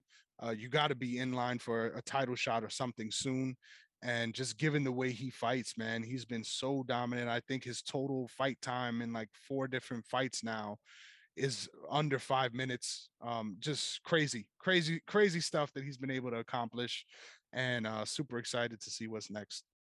Yeah, you know, with that fight, I, I'm I'm big shout out to Dwayne Cason because he obviously wasn't supposed to be part of that fight, and he takes it anyway. Like that's the spirit that I have. Like, you know, I, I'll whatever it takes. All right, I'm in. Whatever, I'm in. Like, you know, I'll do it. And the fact that like you, when you look at them in the ring together, it almost like I'm not saying it was because their weights weren't, but it almost looked like a like a heavyweight versus like a light heavyweight, where it almost you could clearly see the difference between the two and you know it it almost like the way uh Kerr takes him down, you know, goes for that double leg and then literally just uses all his brute upper force to just tackle him. And then he tackles him, and then you're just seeing him drain him until eventually Cason tries to escape by, you know, back then you're thinking like obviously they knew, but you, you would never see it nowadays where people try to roll over on their back to try to escape because he almost like gave it to him. Like, you know, he rolls over on his back and Kerr was like, thanks. like he was just waiting for him to finally like do that for him. And he just got the rear uh rear naked choke and you know it was a wrap. But it was it was it was a good fight. And I big shout out to Dwayne Cason for that one for sure. Heck yeah, man. Um, Mark Kerr is is a scary dude, bro. He's a scary dude. I can't wait to see him probably fight uh the champion of this heavy the next heavyweight fight. Uh so next up, the main event, baby. Uh Maurice Smith, the heavyweight champion, standing at 6'2, 223 pounds, fresh off of beating Mark Coleman and becoming the champ uh, defending his belt for the first time against David Tank Abbott, who was standing at six foot, 277 pounds. And now listen to this because I found this so cool, man. Maurice Smith is 1 and 0 in the UFC, already the champion. Mark Coleman, uh, uh, sorry, Tank Abbott, six and five in the UFC. He's fought everyone. Um, and I, I just give him a lot of respect because he finds himself at the deep end of the damn pool every single time. Um, and rightfully so. Like he is that good.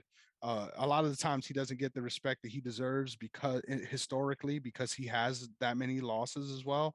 Uh, but I think he's the perfect example early on of why MMA is different than boxing as far as your credibility and experience. Because this dude has fought everybody who is relevant uh, Oleg Taktarov is a name that comes to mind where it's just like Dan Severn, like he has fought everyone of note in that era, win or loss, it doesn't matter, and he he he gives it his best out there. So much respect. Uh, but this one was sort of a tale of two fights, right? Um, it came down to Tank's gas tank early. Uh, Smith was just peppering him with uh, chopping leg kicks to the thigh beautifully, I might add uh, just cutting an angle, landing that leg kick, and then darting off.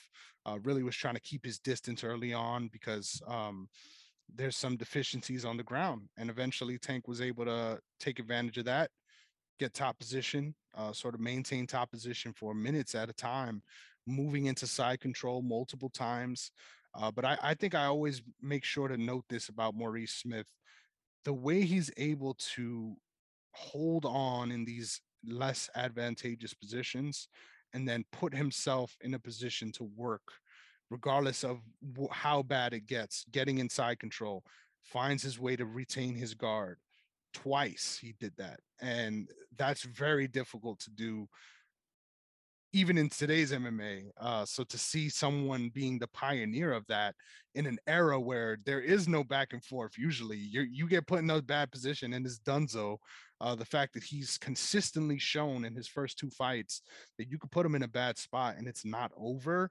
That's the evolution of MMA right there, if you ask me, because that that he's on the forefront of that as far as um, really using your skills to extend these fights and after they stood up, man, Tank Abbott was done. Uh, hands on his knees, huffing and puffing. And Maurice Smith just kept chopping out that leg until eventually um, Big John just stopped it. I think Tank Abbott might have even said something to Big John, like, hey, I'm fucking done. Because it looked like it could have kept going. But right before Tank sort of looks at him and says something, and then Big John stops it. The first uh, leg kick TKO in UFC history if I got my my ducks in order. So uh, just an awesome performance there by Maurice Smith. Uh, got dicey, got was back and forth, uh, but shows his championship medal once again. Yeah, I I liked um I liked Tank this whole almost the whole fight until you saw around like the four minute mark. And that's when I started to know like I, I I put it in my notes specifically because I I was thinking about it. And you know, you saw around the four and a half, five minute mark where you see Tank is gassed. You know, you seeing Tank is really like trying to hold on. He's a he's got top position still, and he had it for the majority of the whole fight. But you could see like his gas tank was was draining, while Maurice was. You see that he had a like he's got a great you know gas tank. He even being like on the ground and you know having bottom position like that, he was still trying to maneuver ways to get out of side control or you know trying to find his positions like you were saying. And you know he looked like he was fine like you know he wasn't gassed. He was ready to he was just waiting to finally like get out and then you know get back to the the to uh standing position and then you know take control. And you saw like as soon as like you said as soon as tank stood up like tank was tank was leaning on big john to like help him get back to his coaches and right then and there, you see, uh, I think Big John says to him, like, you know, you want to keep going? Are you all right? And he's like, no, no, like he's done. And then like his coach tries to give him water. He's like, no, I'm done. I don't want to do this anymore. And then you could tell like he, he he wants no part of it. And you know, like by the time Big John tells him to go in, you like you said, he he says something to Big John, probably saying like, I don't want to do this. Like I'm I'm gassed. I'm done. And then you could see that, you know, Maurice saw that right away because as soon as they said go, he he just walked straight over to him and started abusing the leg again. And eventually, you know, it was kind of like I hate to see it because you don't like seeing that, but you know, I hate seeing like a quit. But I get it. You know, you're gassed. You know, do you want to keep taking the leg kicks and then get knocked out, or you just say, "I'm done." Like I'm done. And you know, I I had seen this ending before. I had no idea it was from this card, but I had seen this before, and uh, you know, you could you could just tell right from the second they went on break. You, Tank doesn't even lift his arms anymore. He's just kind of standing there waiting for something to happen to him, or you know, Big John to step in this because he was done. Yeah, man, it's so cool to see too. Like, just to give a little bit more context to exactly what you said, like Maurice Smith is the anomaly. Whenever anyone is getting controlled historically up to this point on the ground they get up and they look like tank. It, it's not like they're they're energized. They look like they're exhausted. They look like they're the ones trying to catch their breath and it's been the opposite in both of his fights now where he's spent significant amount of times on the bottom and ends up getting up and looking entirely fresher than than his opponent uh, and really weaponizing that cardio once again, like we talked about, just uh, really awesome performance. And real quick, a random moment that I thought was hilarious. Um, early on when Tank was pushing him up against the fence, they were right in Maurice Smith's corner, and Frank Shamrock is right there. He's like, "You got to watch that right hand on the clinch break." And as soon as they broke, he gets dropped by a right hook. like as soon as he was like literally poetic. Um, so it was funny to see that interaction where the co- the corner's trying to prepare him for what's coming, and he still can't do nothing about it. Uh, but obviously, is end up being able to recover and and uh, turn the fight in his tide in, in the later half of it. Uh, just an awesome performance. Really cool um, thing for the heavyweight division, man. Because right before Maurice hit the picture, uh, Mark Coleman felt like Mark Kerr is right now, where it's like nobody's fucking with this dude. Like he's just coming through, tearing everybody apart, and this is gonna be the guy that's gonna reign for a long time.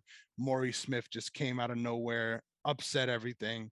And now there's a couple monsters on the horizon too. Randy Couture, Mark Kerr. Like this division is looking awesome at this point in time and the fact that uh, Pride is doing their thing too is just there's a lot of things going on, uh, which which is really cool, and I think is it really speaks to my fandom in MMA now too. Like that that's something that always excites me the most, where I'm seeing guys pass these tests. Like for example, Adrian Yanez this weekend, where you you know that they're that dude, but there's certain uh, matchups you got to get through and as they're getting through them it just you you get even more excited for the next fight because you're like well they've shown they can do this they've shown they can do this now let's see if they can do this. Uh, and and to see that with this heavyweight division is just awesome and in this historical context too just to learn about these guys uh, i thought this event was great and uh, it's been awesome to go over. Uh, so is there anything you want to get into before we get into our awards for the night?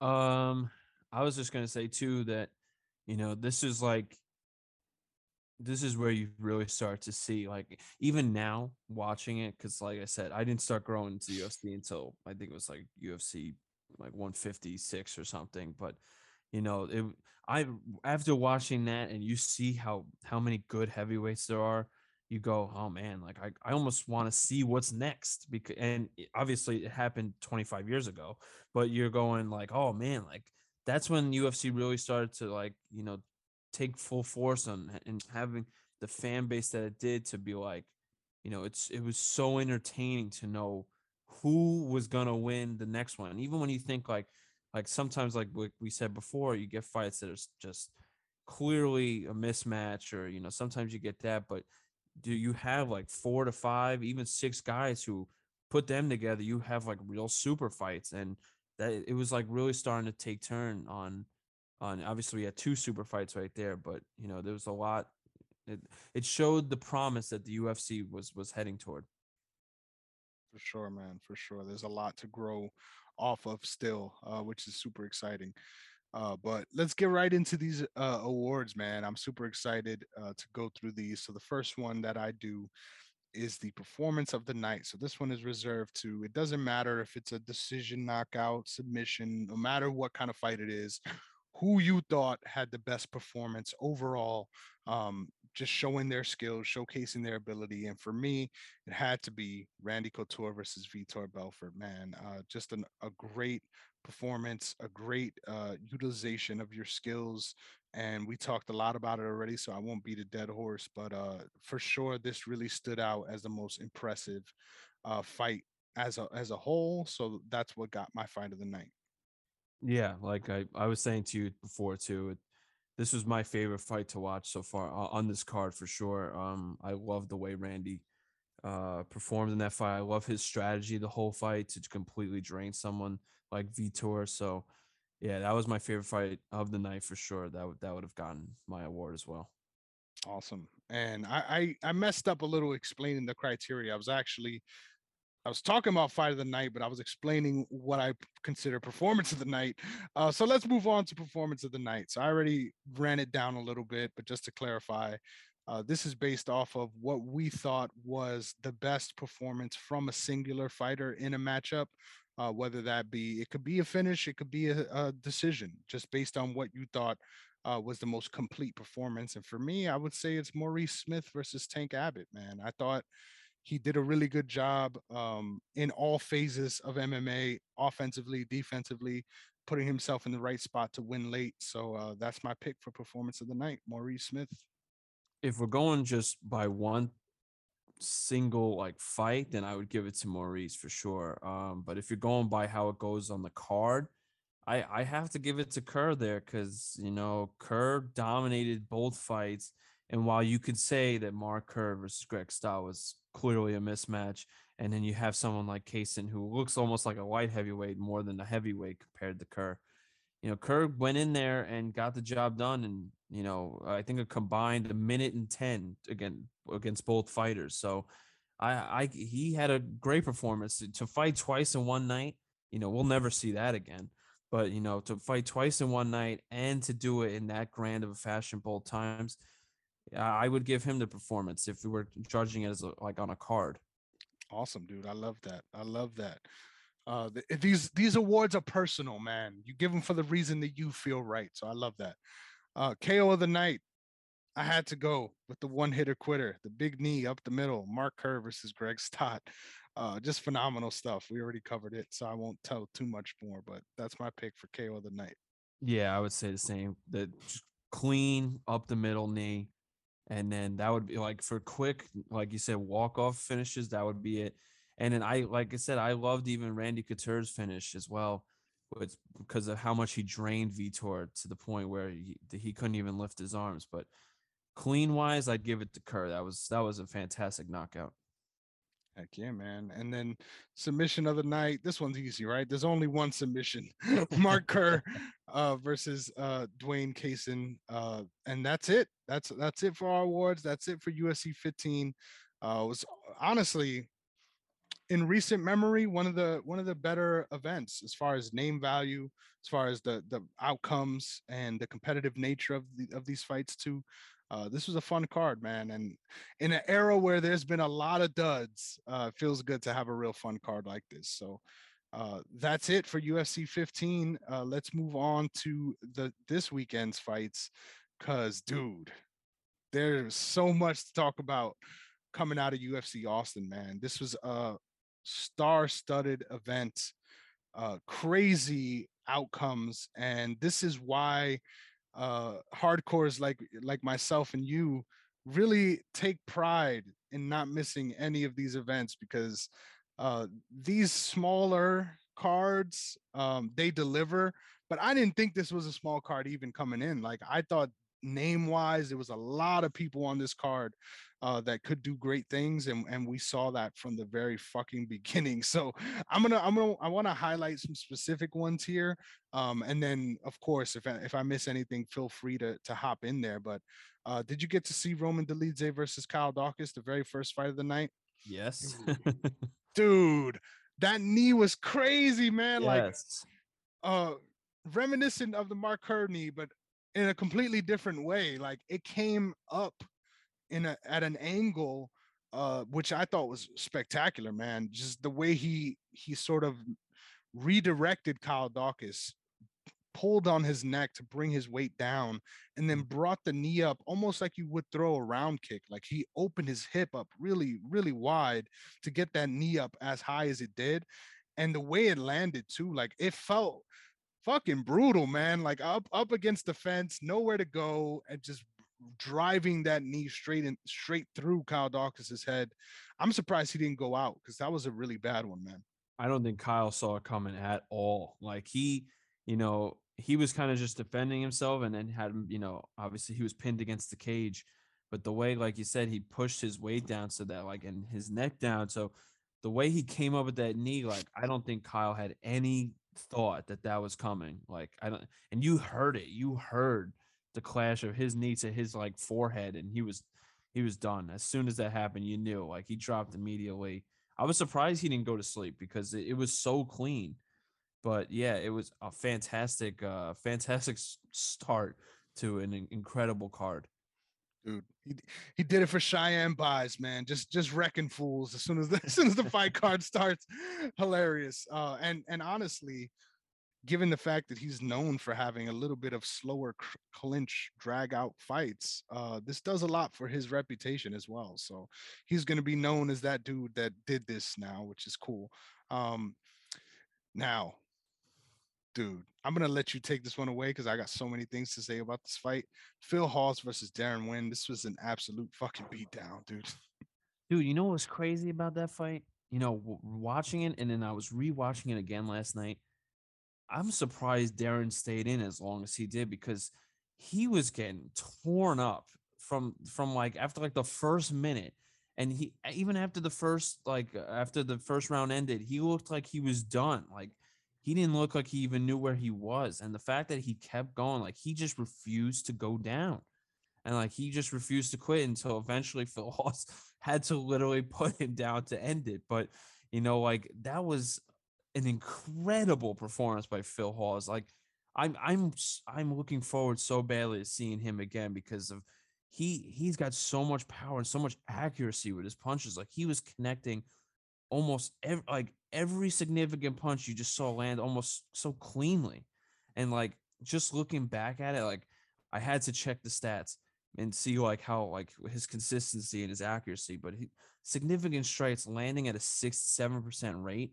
Like, can you imagine two out of three power punches hitting you in the face? Like, like and like taking 118 of them that clean. Like, I, I give a lot of props to Darren because he just walked in, walking in looked like, you know, a mismatch because he looked a lot shorter and, you know, looked a little like, you know, Phil Hawes ripped out of his mind and a little taller. He had, you know, the, the arm length, you know, he had longer arms, but Darren, I give a lot of credit for staying in the fight for as long as he did, but Phil Hawes absolutely dominated the whole entire time. He didn't even give him a chance to breathe.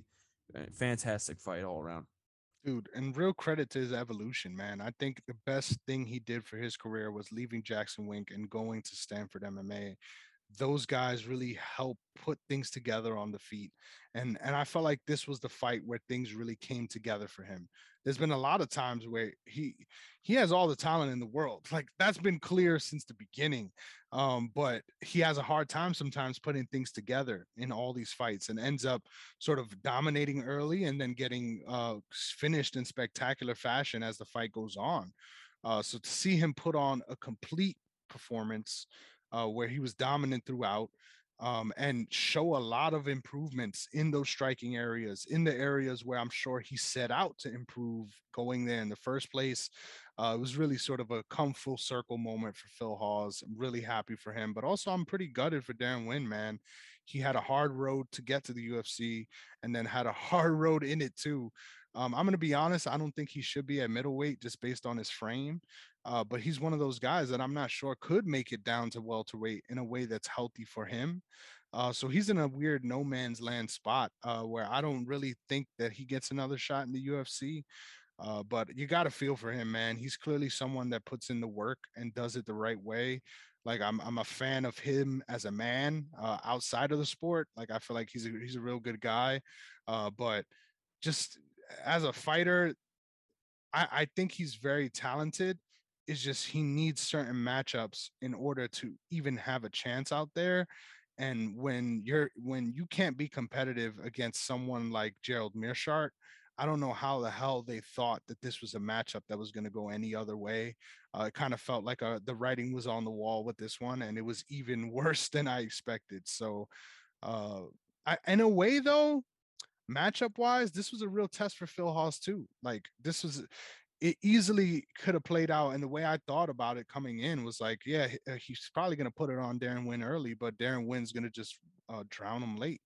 And the fact that he never got the chance to do that uh, really speaks to the improvement there. So super impressed by both of these guys, like you said. Uh, but to honestly to watch someone take a beating like that is is is really tough. Like it really makes you consider uh, their career in general, uh, just because that's how bad it was. And I think there was uh, at least four flush head kicks that I counted, and and that's that's way harder than any other strike you can land. And then that was followed up by more elbows on the feet. It's just a historic level of damage in this one fight. And when you consider that his last two fights have been very similar, um, for him and his family. And I'm not I'm not in the business of retiring fighters. I just feel like based off of the attributes and the things that he cannot necessarily control, um, putting himself in a position against these dangerous middleweights to get absolutely uh, wrecked in the way he has been can't be good for the health long term. Yeah, you know, thinking about it, I would say I I almost agree with you, but I think when you see something like that where you know he stayed, he got uh, like a beat down, but he has such a good story and the fact that he also he stayed there i would say almost a whole round longer than i thought he would i thought he was getting finished in the first round by the beatdown So I think you know someone like Dana could come up to him or Sean Shelby, whatever whoever ends up being, and uh, you know can go up to him and maybe say something like, you know, maybe you should try welterweight and maybe try that. But I, I, I could, I don't know if he can make that type of cut. So I, I don't know. You know, that's the tough part about him. Like you said, I, I could see him getting one more fight and seeing if he can, if he can improve at welterweight because he's got the build. If he can cut the weight, he can, he can do some damage at welterweight because it, I feel like someone for him, he can, he can dominate. I just feel like these guys are just a little bigger than him, a little bit, you know, stronger than him right now. And obviously, he doesn't have the height to really help him out right there. But, you know, I think if he can make a, a switch to welterweight and try that for a fight, and if he does anything significant, then maybe he could stay in the UFC. But if he can't make the cut or he does make it to uh, welterweight and he can't make it work, then I think it'll be the end for him, unfortunately. Yeah, man, it's a, it's a tough road ahead, no matter what, how you slice it. Uh, I'm gonna be frank. I'm a little pressed for time, so let's. Uh, I'm gonna try to rapid fire these a little bit. Uh, okay. Cody Stamann versus uh, Eddie Wineland. Uh, what did you think about that one, dude? I knew that was gonna be a blowout from the start. Uh, unfortunately, everyone knows Eddie Wineland from the Sean O'Malley knockout because that was that was a brutal one when he fought him, but uh, Cody Stamann, I, I really wanted him to win because he needed that for himself. And I think he even says it during the fight after he won, like he needed that because uh, Cody Cody's a good dude and and he uh, I know he really wants to see if he can make it to the highest of levels in bantamweight. So seeing him, he was already a huge favorite going in. So seeing him knock out Wineland like that who kind of is a journeyman. I'm not to be rude, but he's kind of a journeyman in in this one. You know, he wins a lot, but he also loses a lot. So, you know, it was a great win for Stamann. I'm glad to see that he won so easily, and hopefully, gets a real uh, a real fight, like a real good contender fight soon. I agree, man. It breaks my heart that people know Eddie Wineland as that as that dude that's getting starched because he is actually a very a very good fighter and very important for the sport. I encourage guys to look back at his WEC run. He's a very unique dude. Like the way he fights, especially at that time versus now, um, he he's just very different. Like if, you see the silhouette of him fighting, like you know it's him just because he he has his own style. He's very different, uh, which is something that I really love about MMA. That you have those characters uh, but yeah, man, I think it's very clear at this point in his career that he just can't take the damage, man. I don't think Cody Stamann is that kind of puncher. I really don't. Um, and it wasn't even a punch that was really I mean, of course it was significant if it did that damage, but it wasn't like something that stood out like, man, that was a really flush connection. It felt like a, a very run of the mill kind of strike uh, that yeah. started off the the finishing flurry. So um and and I saw Eddie Wineland take off his gloves. I don't know if that means that he is going to be retiring. Uh, but it feels like it's at that time, to be frank. Um, tough, tough loss there for him, to be honest. Uh, but great performance for Stamann. Ricardo Ramos versus Danny Chavez, man. I popped for this one so hard, dude. I'm such a fan of Ricardo Ramos and he did it again, dude. He did it again. He, how do you do this multiple times? How is this something that is repeatable for you? I don't understand. Uh, but feints that uh, left straight and just comes around with that right elbow, lands it right on the point of the chin, and legit froze Danny Chavez. Didn't even really need to follow up. He he was in the land of wind and ghosts already. He was yeah. not responding, um, and and was just frozen on the feet awesome knockout and just spectacular fight too. Even before that moment, it was just fireworks from start to finish.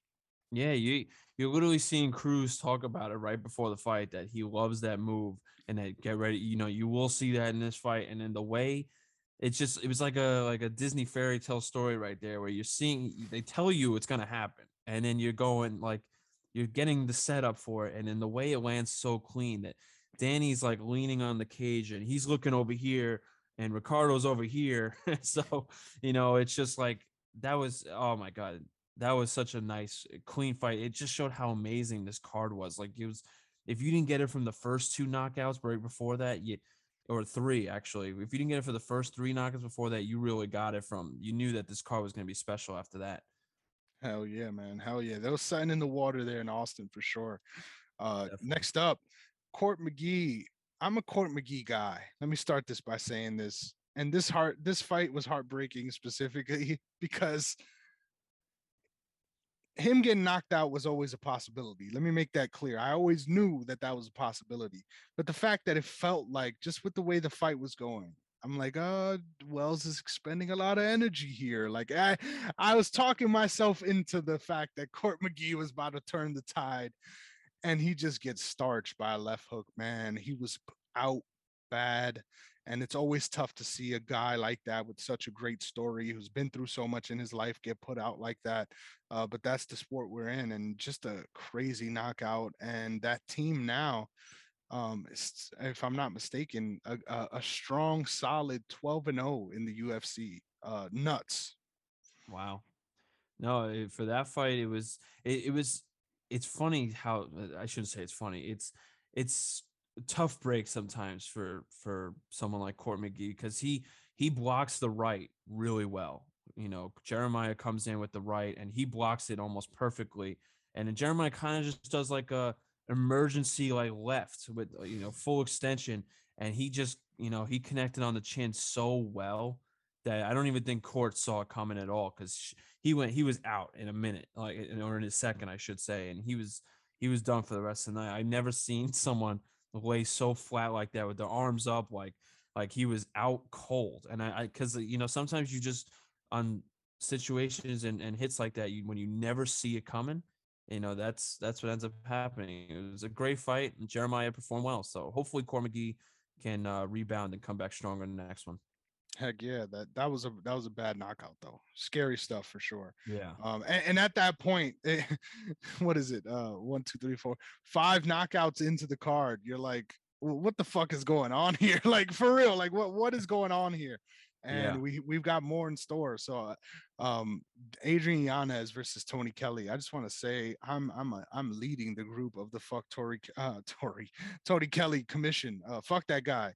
Even coming into the fight. Uh, but dude, dude, uh, this was this was a fucking beat down. Like, let's make it clear. Uh, the the way the finishing sequence was, it was very very satisfying considering how I feel. Uh, but man, just a just a brutal combination and uh, br- brutal follow-ups man like adrian yanez is someone that he really he reminds me of tony ferguson in the way that he's here for a good time not a long time. Like i think no matter who he fights he ends up in a firefight with so as he considers to progress up the division i could see him running into some trouble just because he gets hit often in these exchanges but man, the, when he puts when he goes on offense, it's fucking fun to watch, and he just really put on a, a striking clinic out there.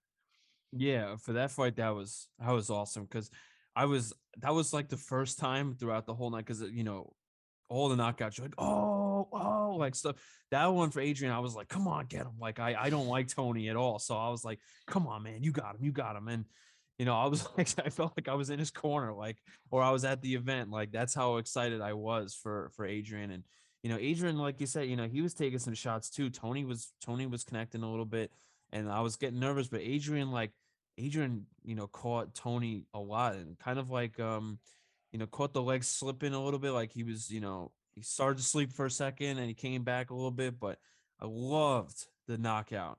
That was such like a like a exciting jump out of your chair moment because you just wanted it so bad for Adrian to to just run in there and just beat the hell out of Tony, and he did that. So great fight.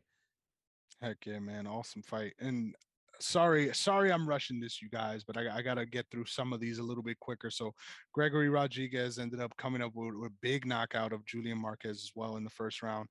That felt like uh, one of those fights where they pack a lot into those three minutes. Like there was a lot in those three minutes. I encourage you guys to check it out because what was it like four or something knockdowns? Um, yeah, crazy, crazy. And shout out to Julian Marquez. He's a very resilient dude. Clearly has a cinder block for a head, uh, but uh, I, I, I just got to say, man, that I'm impressed by both of these guys because I feel like Gregory Rodrigues really has a very high upside.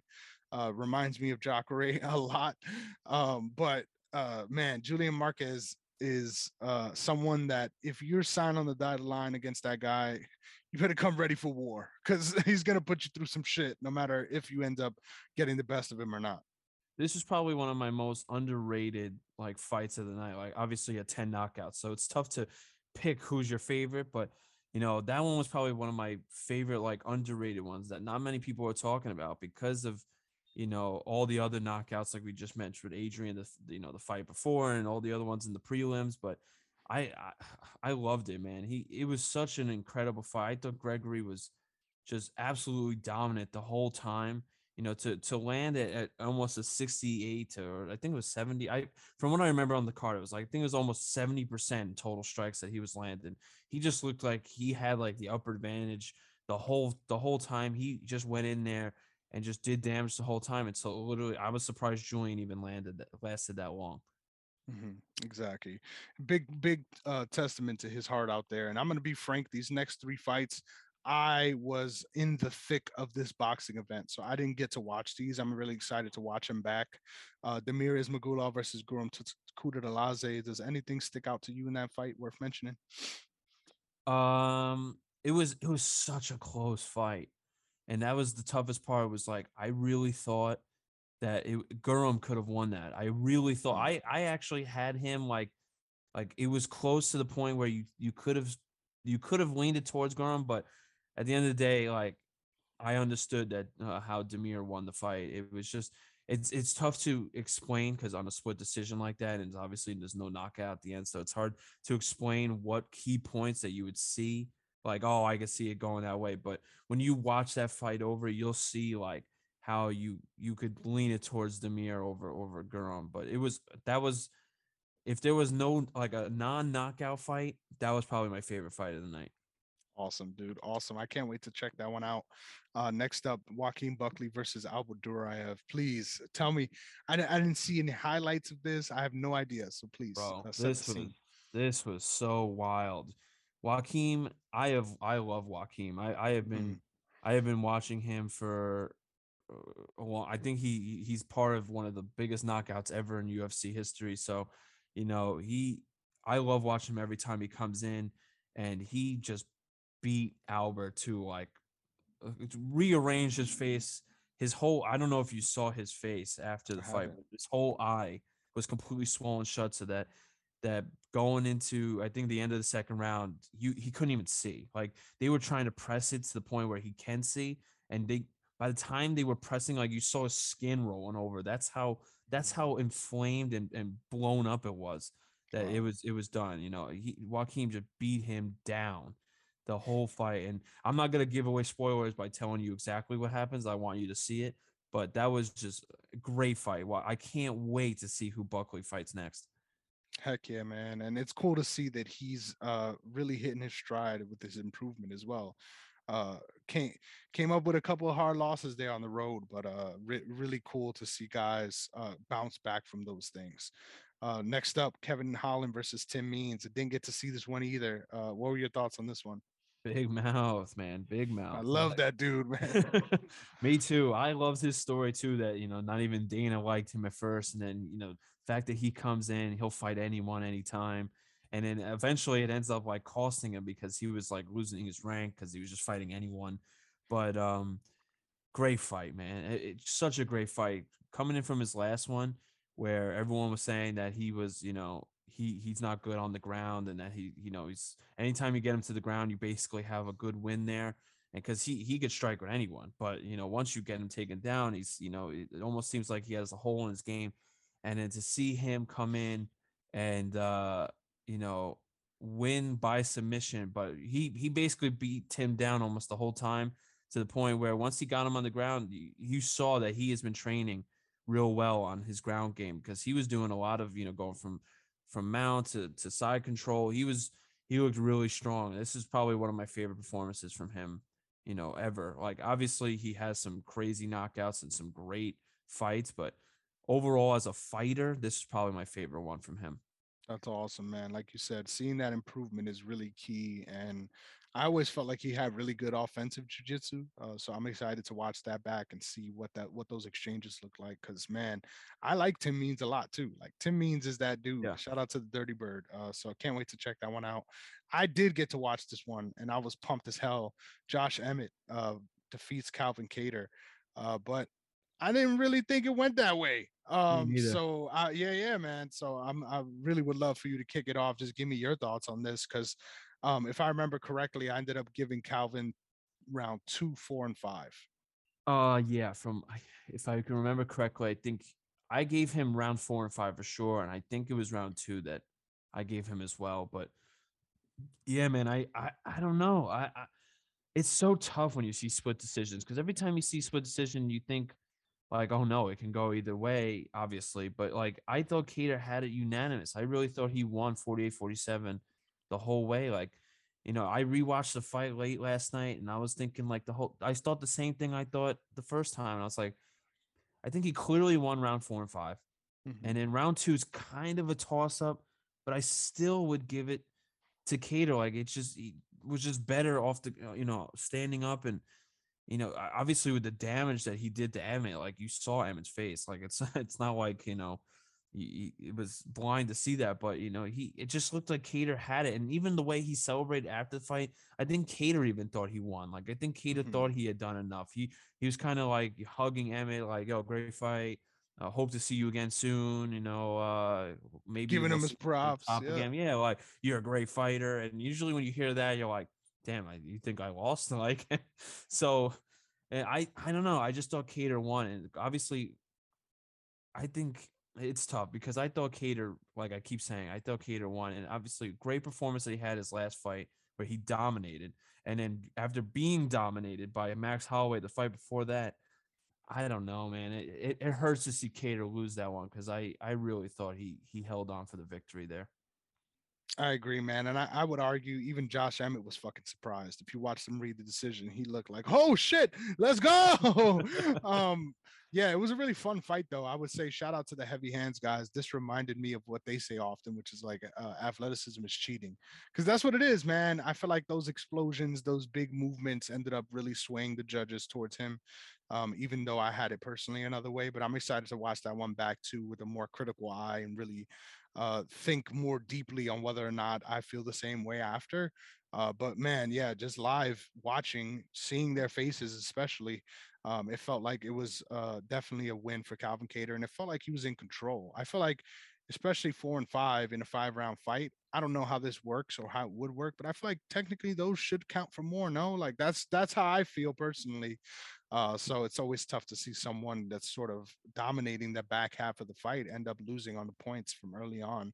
Um, I, I'm really excited to look back at those first three rounds very closely because I can't imagine a scenario uh, where you give all three of those first three rounds to to Josh Emmett. So and No, either way, though, I I think the fact that the judging went that way kind of takes away from how good of a fight this was. I think this was an awesome fight for both of these guys. Both of these guys put on a show, showed their skills, and really showed uh, their tenacity as well on the feet. Uh, just being willing to constantly uh, extend exchanges with each other and then throw some crazy shit on the end as well. Because why not? Like both, there was a couple times where there was like fucking Beyblades out there. Like one of them's throwing a spinning elbow, the other one's countering with the spinning elbow. Uh, just really fun fight for sure.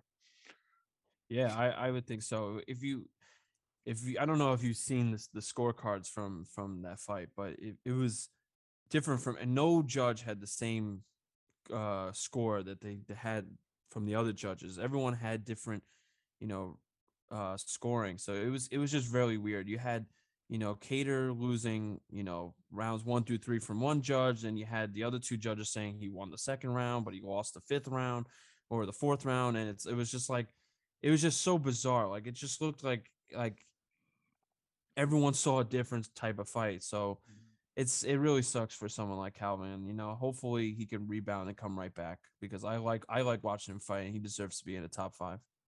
Heck yeah, I agree. Um, he definitely has solidified his spot in that top five uh, for sure. Uh, so yeah, we're short on time, but I, I need to get your thoughts on these upcoming fights. I'm really excited about this card because this is another one of those cards. If you ask me, there's a lot of fights on this card that I'm not even going to get to ask you about that I am excited about because it's a pretty deep one. Uh, but uh, there's a, s- a specific uh, couple of fights that I want to ask your opinion on. Get your pick real quick. Um, Chris Curtis versus Rodolfo Vieira.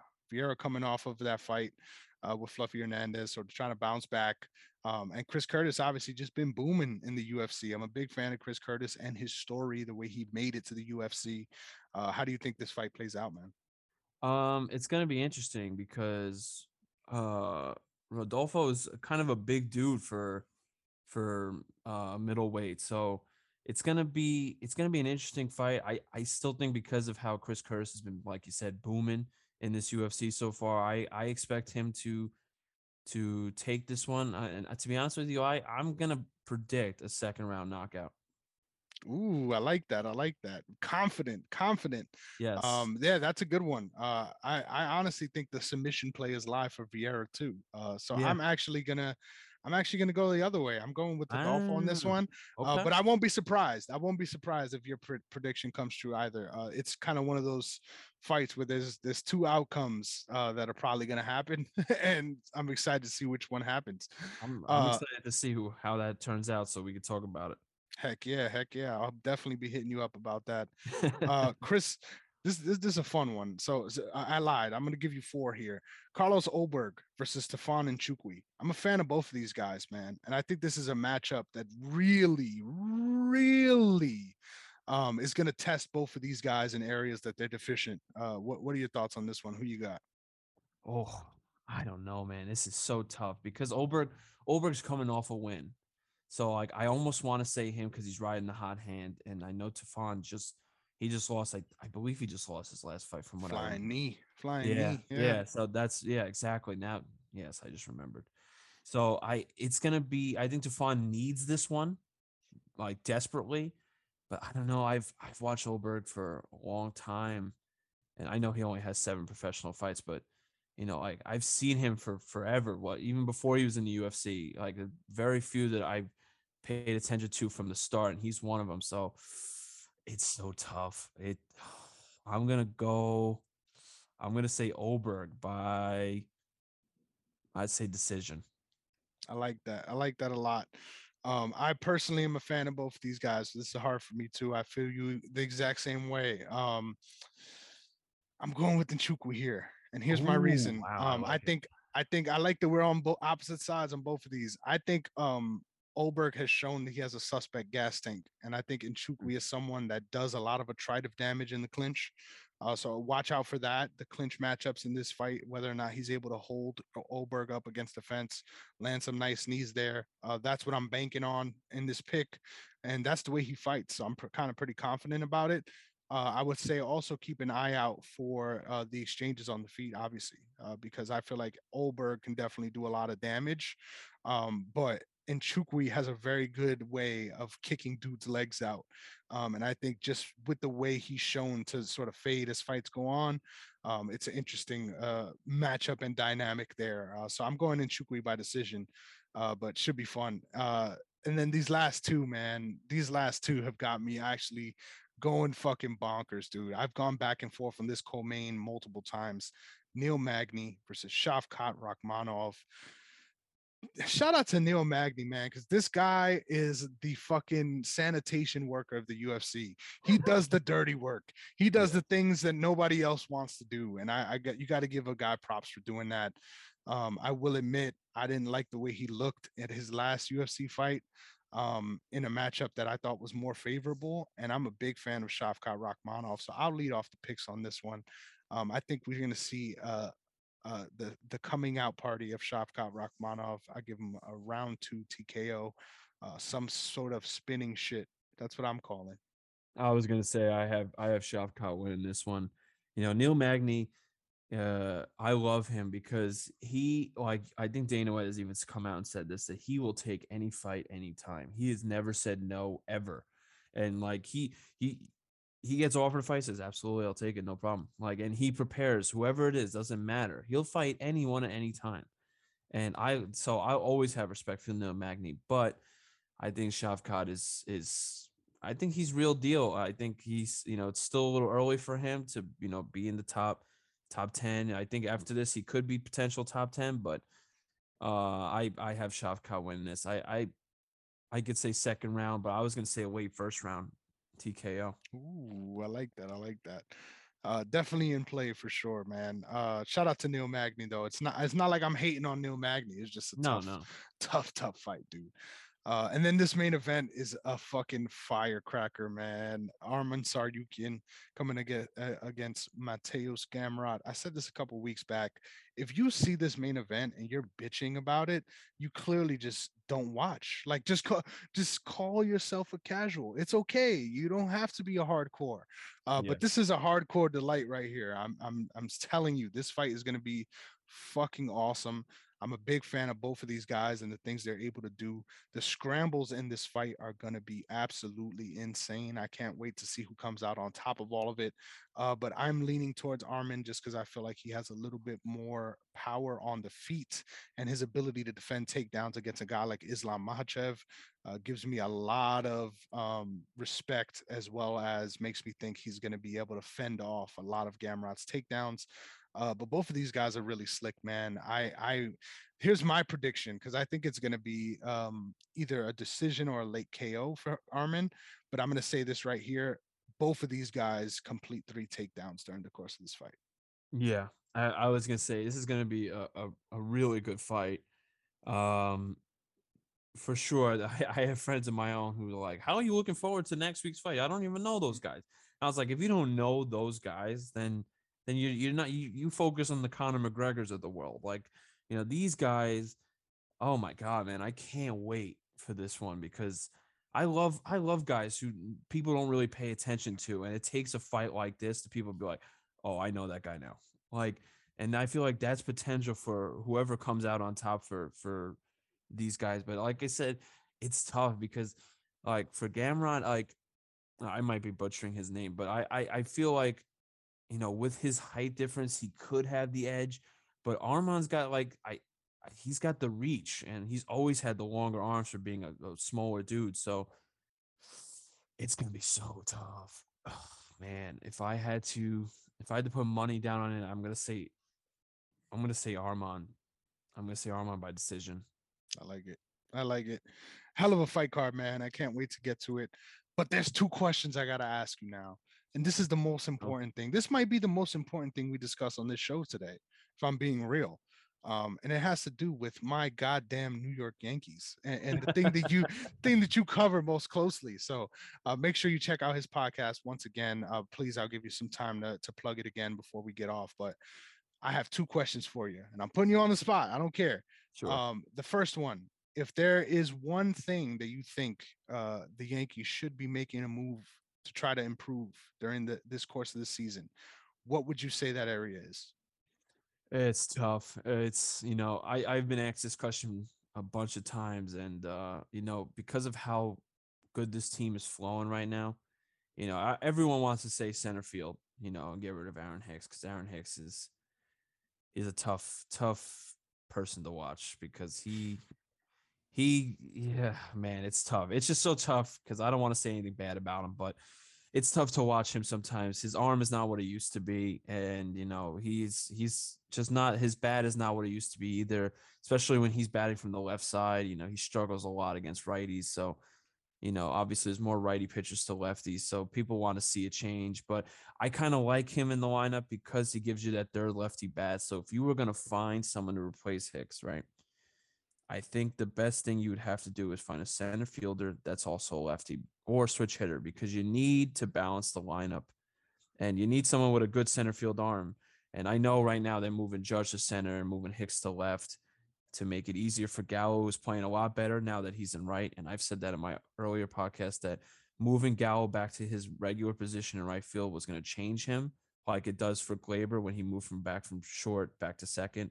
So I think that's going to be a significant difference. But at the same time, you know, I don't think you want to ride Judge in center field for too long because you're just going to eventually, you know, he, he's a big dude and he's six seven, six eight, two fifty, whatever he is. You know, he's going to get hurt, and you don't want to see that happen, especially not, you know, how this season's going. So I think that would be the only significant difference. Maybe get a bullpen arm to kind of help the bullpen out because they've been used a lot. But um, that would probably be it. This team is firing on all cyl- cylinders. This is the best Yankee team I think I've seen since 2009. They may even be better. So you I know, it's gonna be it's gonna be incredible. I can't wait to see what this team looks like in you know October. dude it's a hell of a it's a hell of a team to watch like eh, i, I love the depth as well like there's we're, we're we're a deep team and we're a dangerous team and it's hard to find that in the league anywhere uh, so really really big uh, fan like you said this it, it's an awesome time to be a yankee fan let's just make that very clear uh, but this next one it, it it's worth asking i don't care it's worth asking 100 120 can we can we get there Uh, 120 wins. Nah, I I'm I don't want to say yes and then have it, you know, crash in my face and all that stuff. So I'm gonna say no. Definitely possible because of how this team is doing. If this Mhm. team follows finds this run that they that they're staying on right now and they stay on it throughout all of September, October, yeah, they'll get it. But I would say, to be honest with you, I could see them, you know, hitting like 110 to 115 wins this year. Yeah, for sure, for sure. That's the appropriate range. That's historic levels. That's why I love asking it.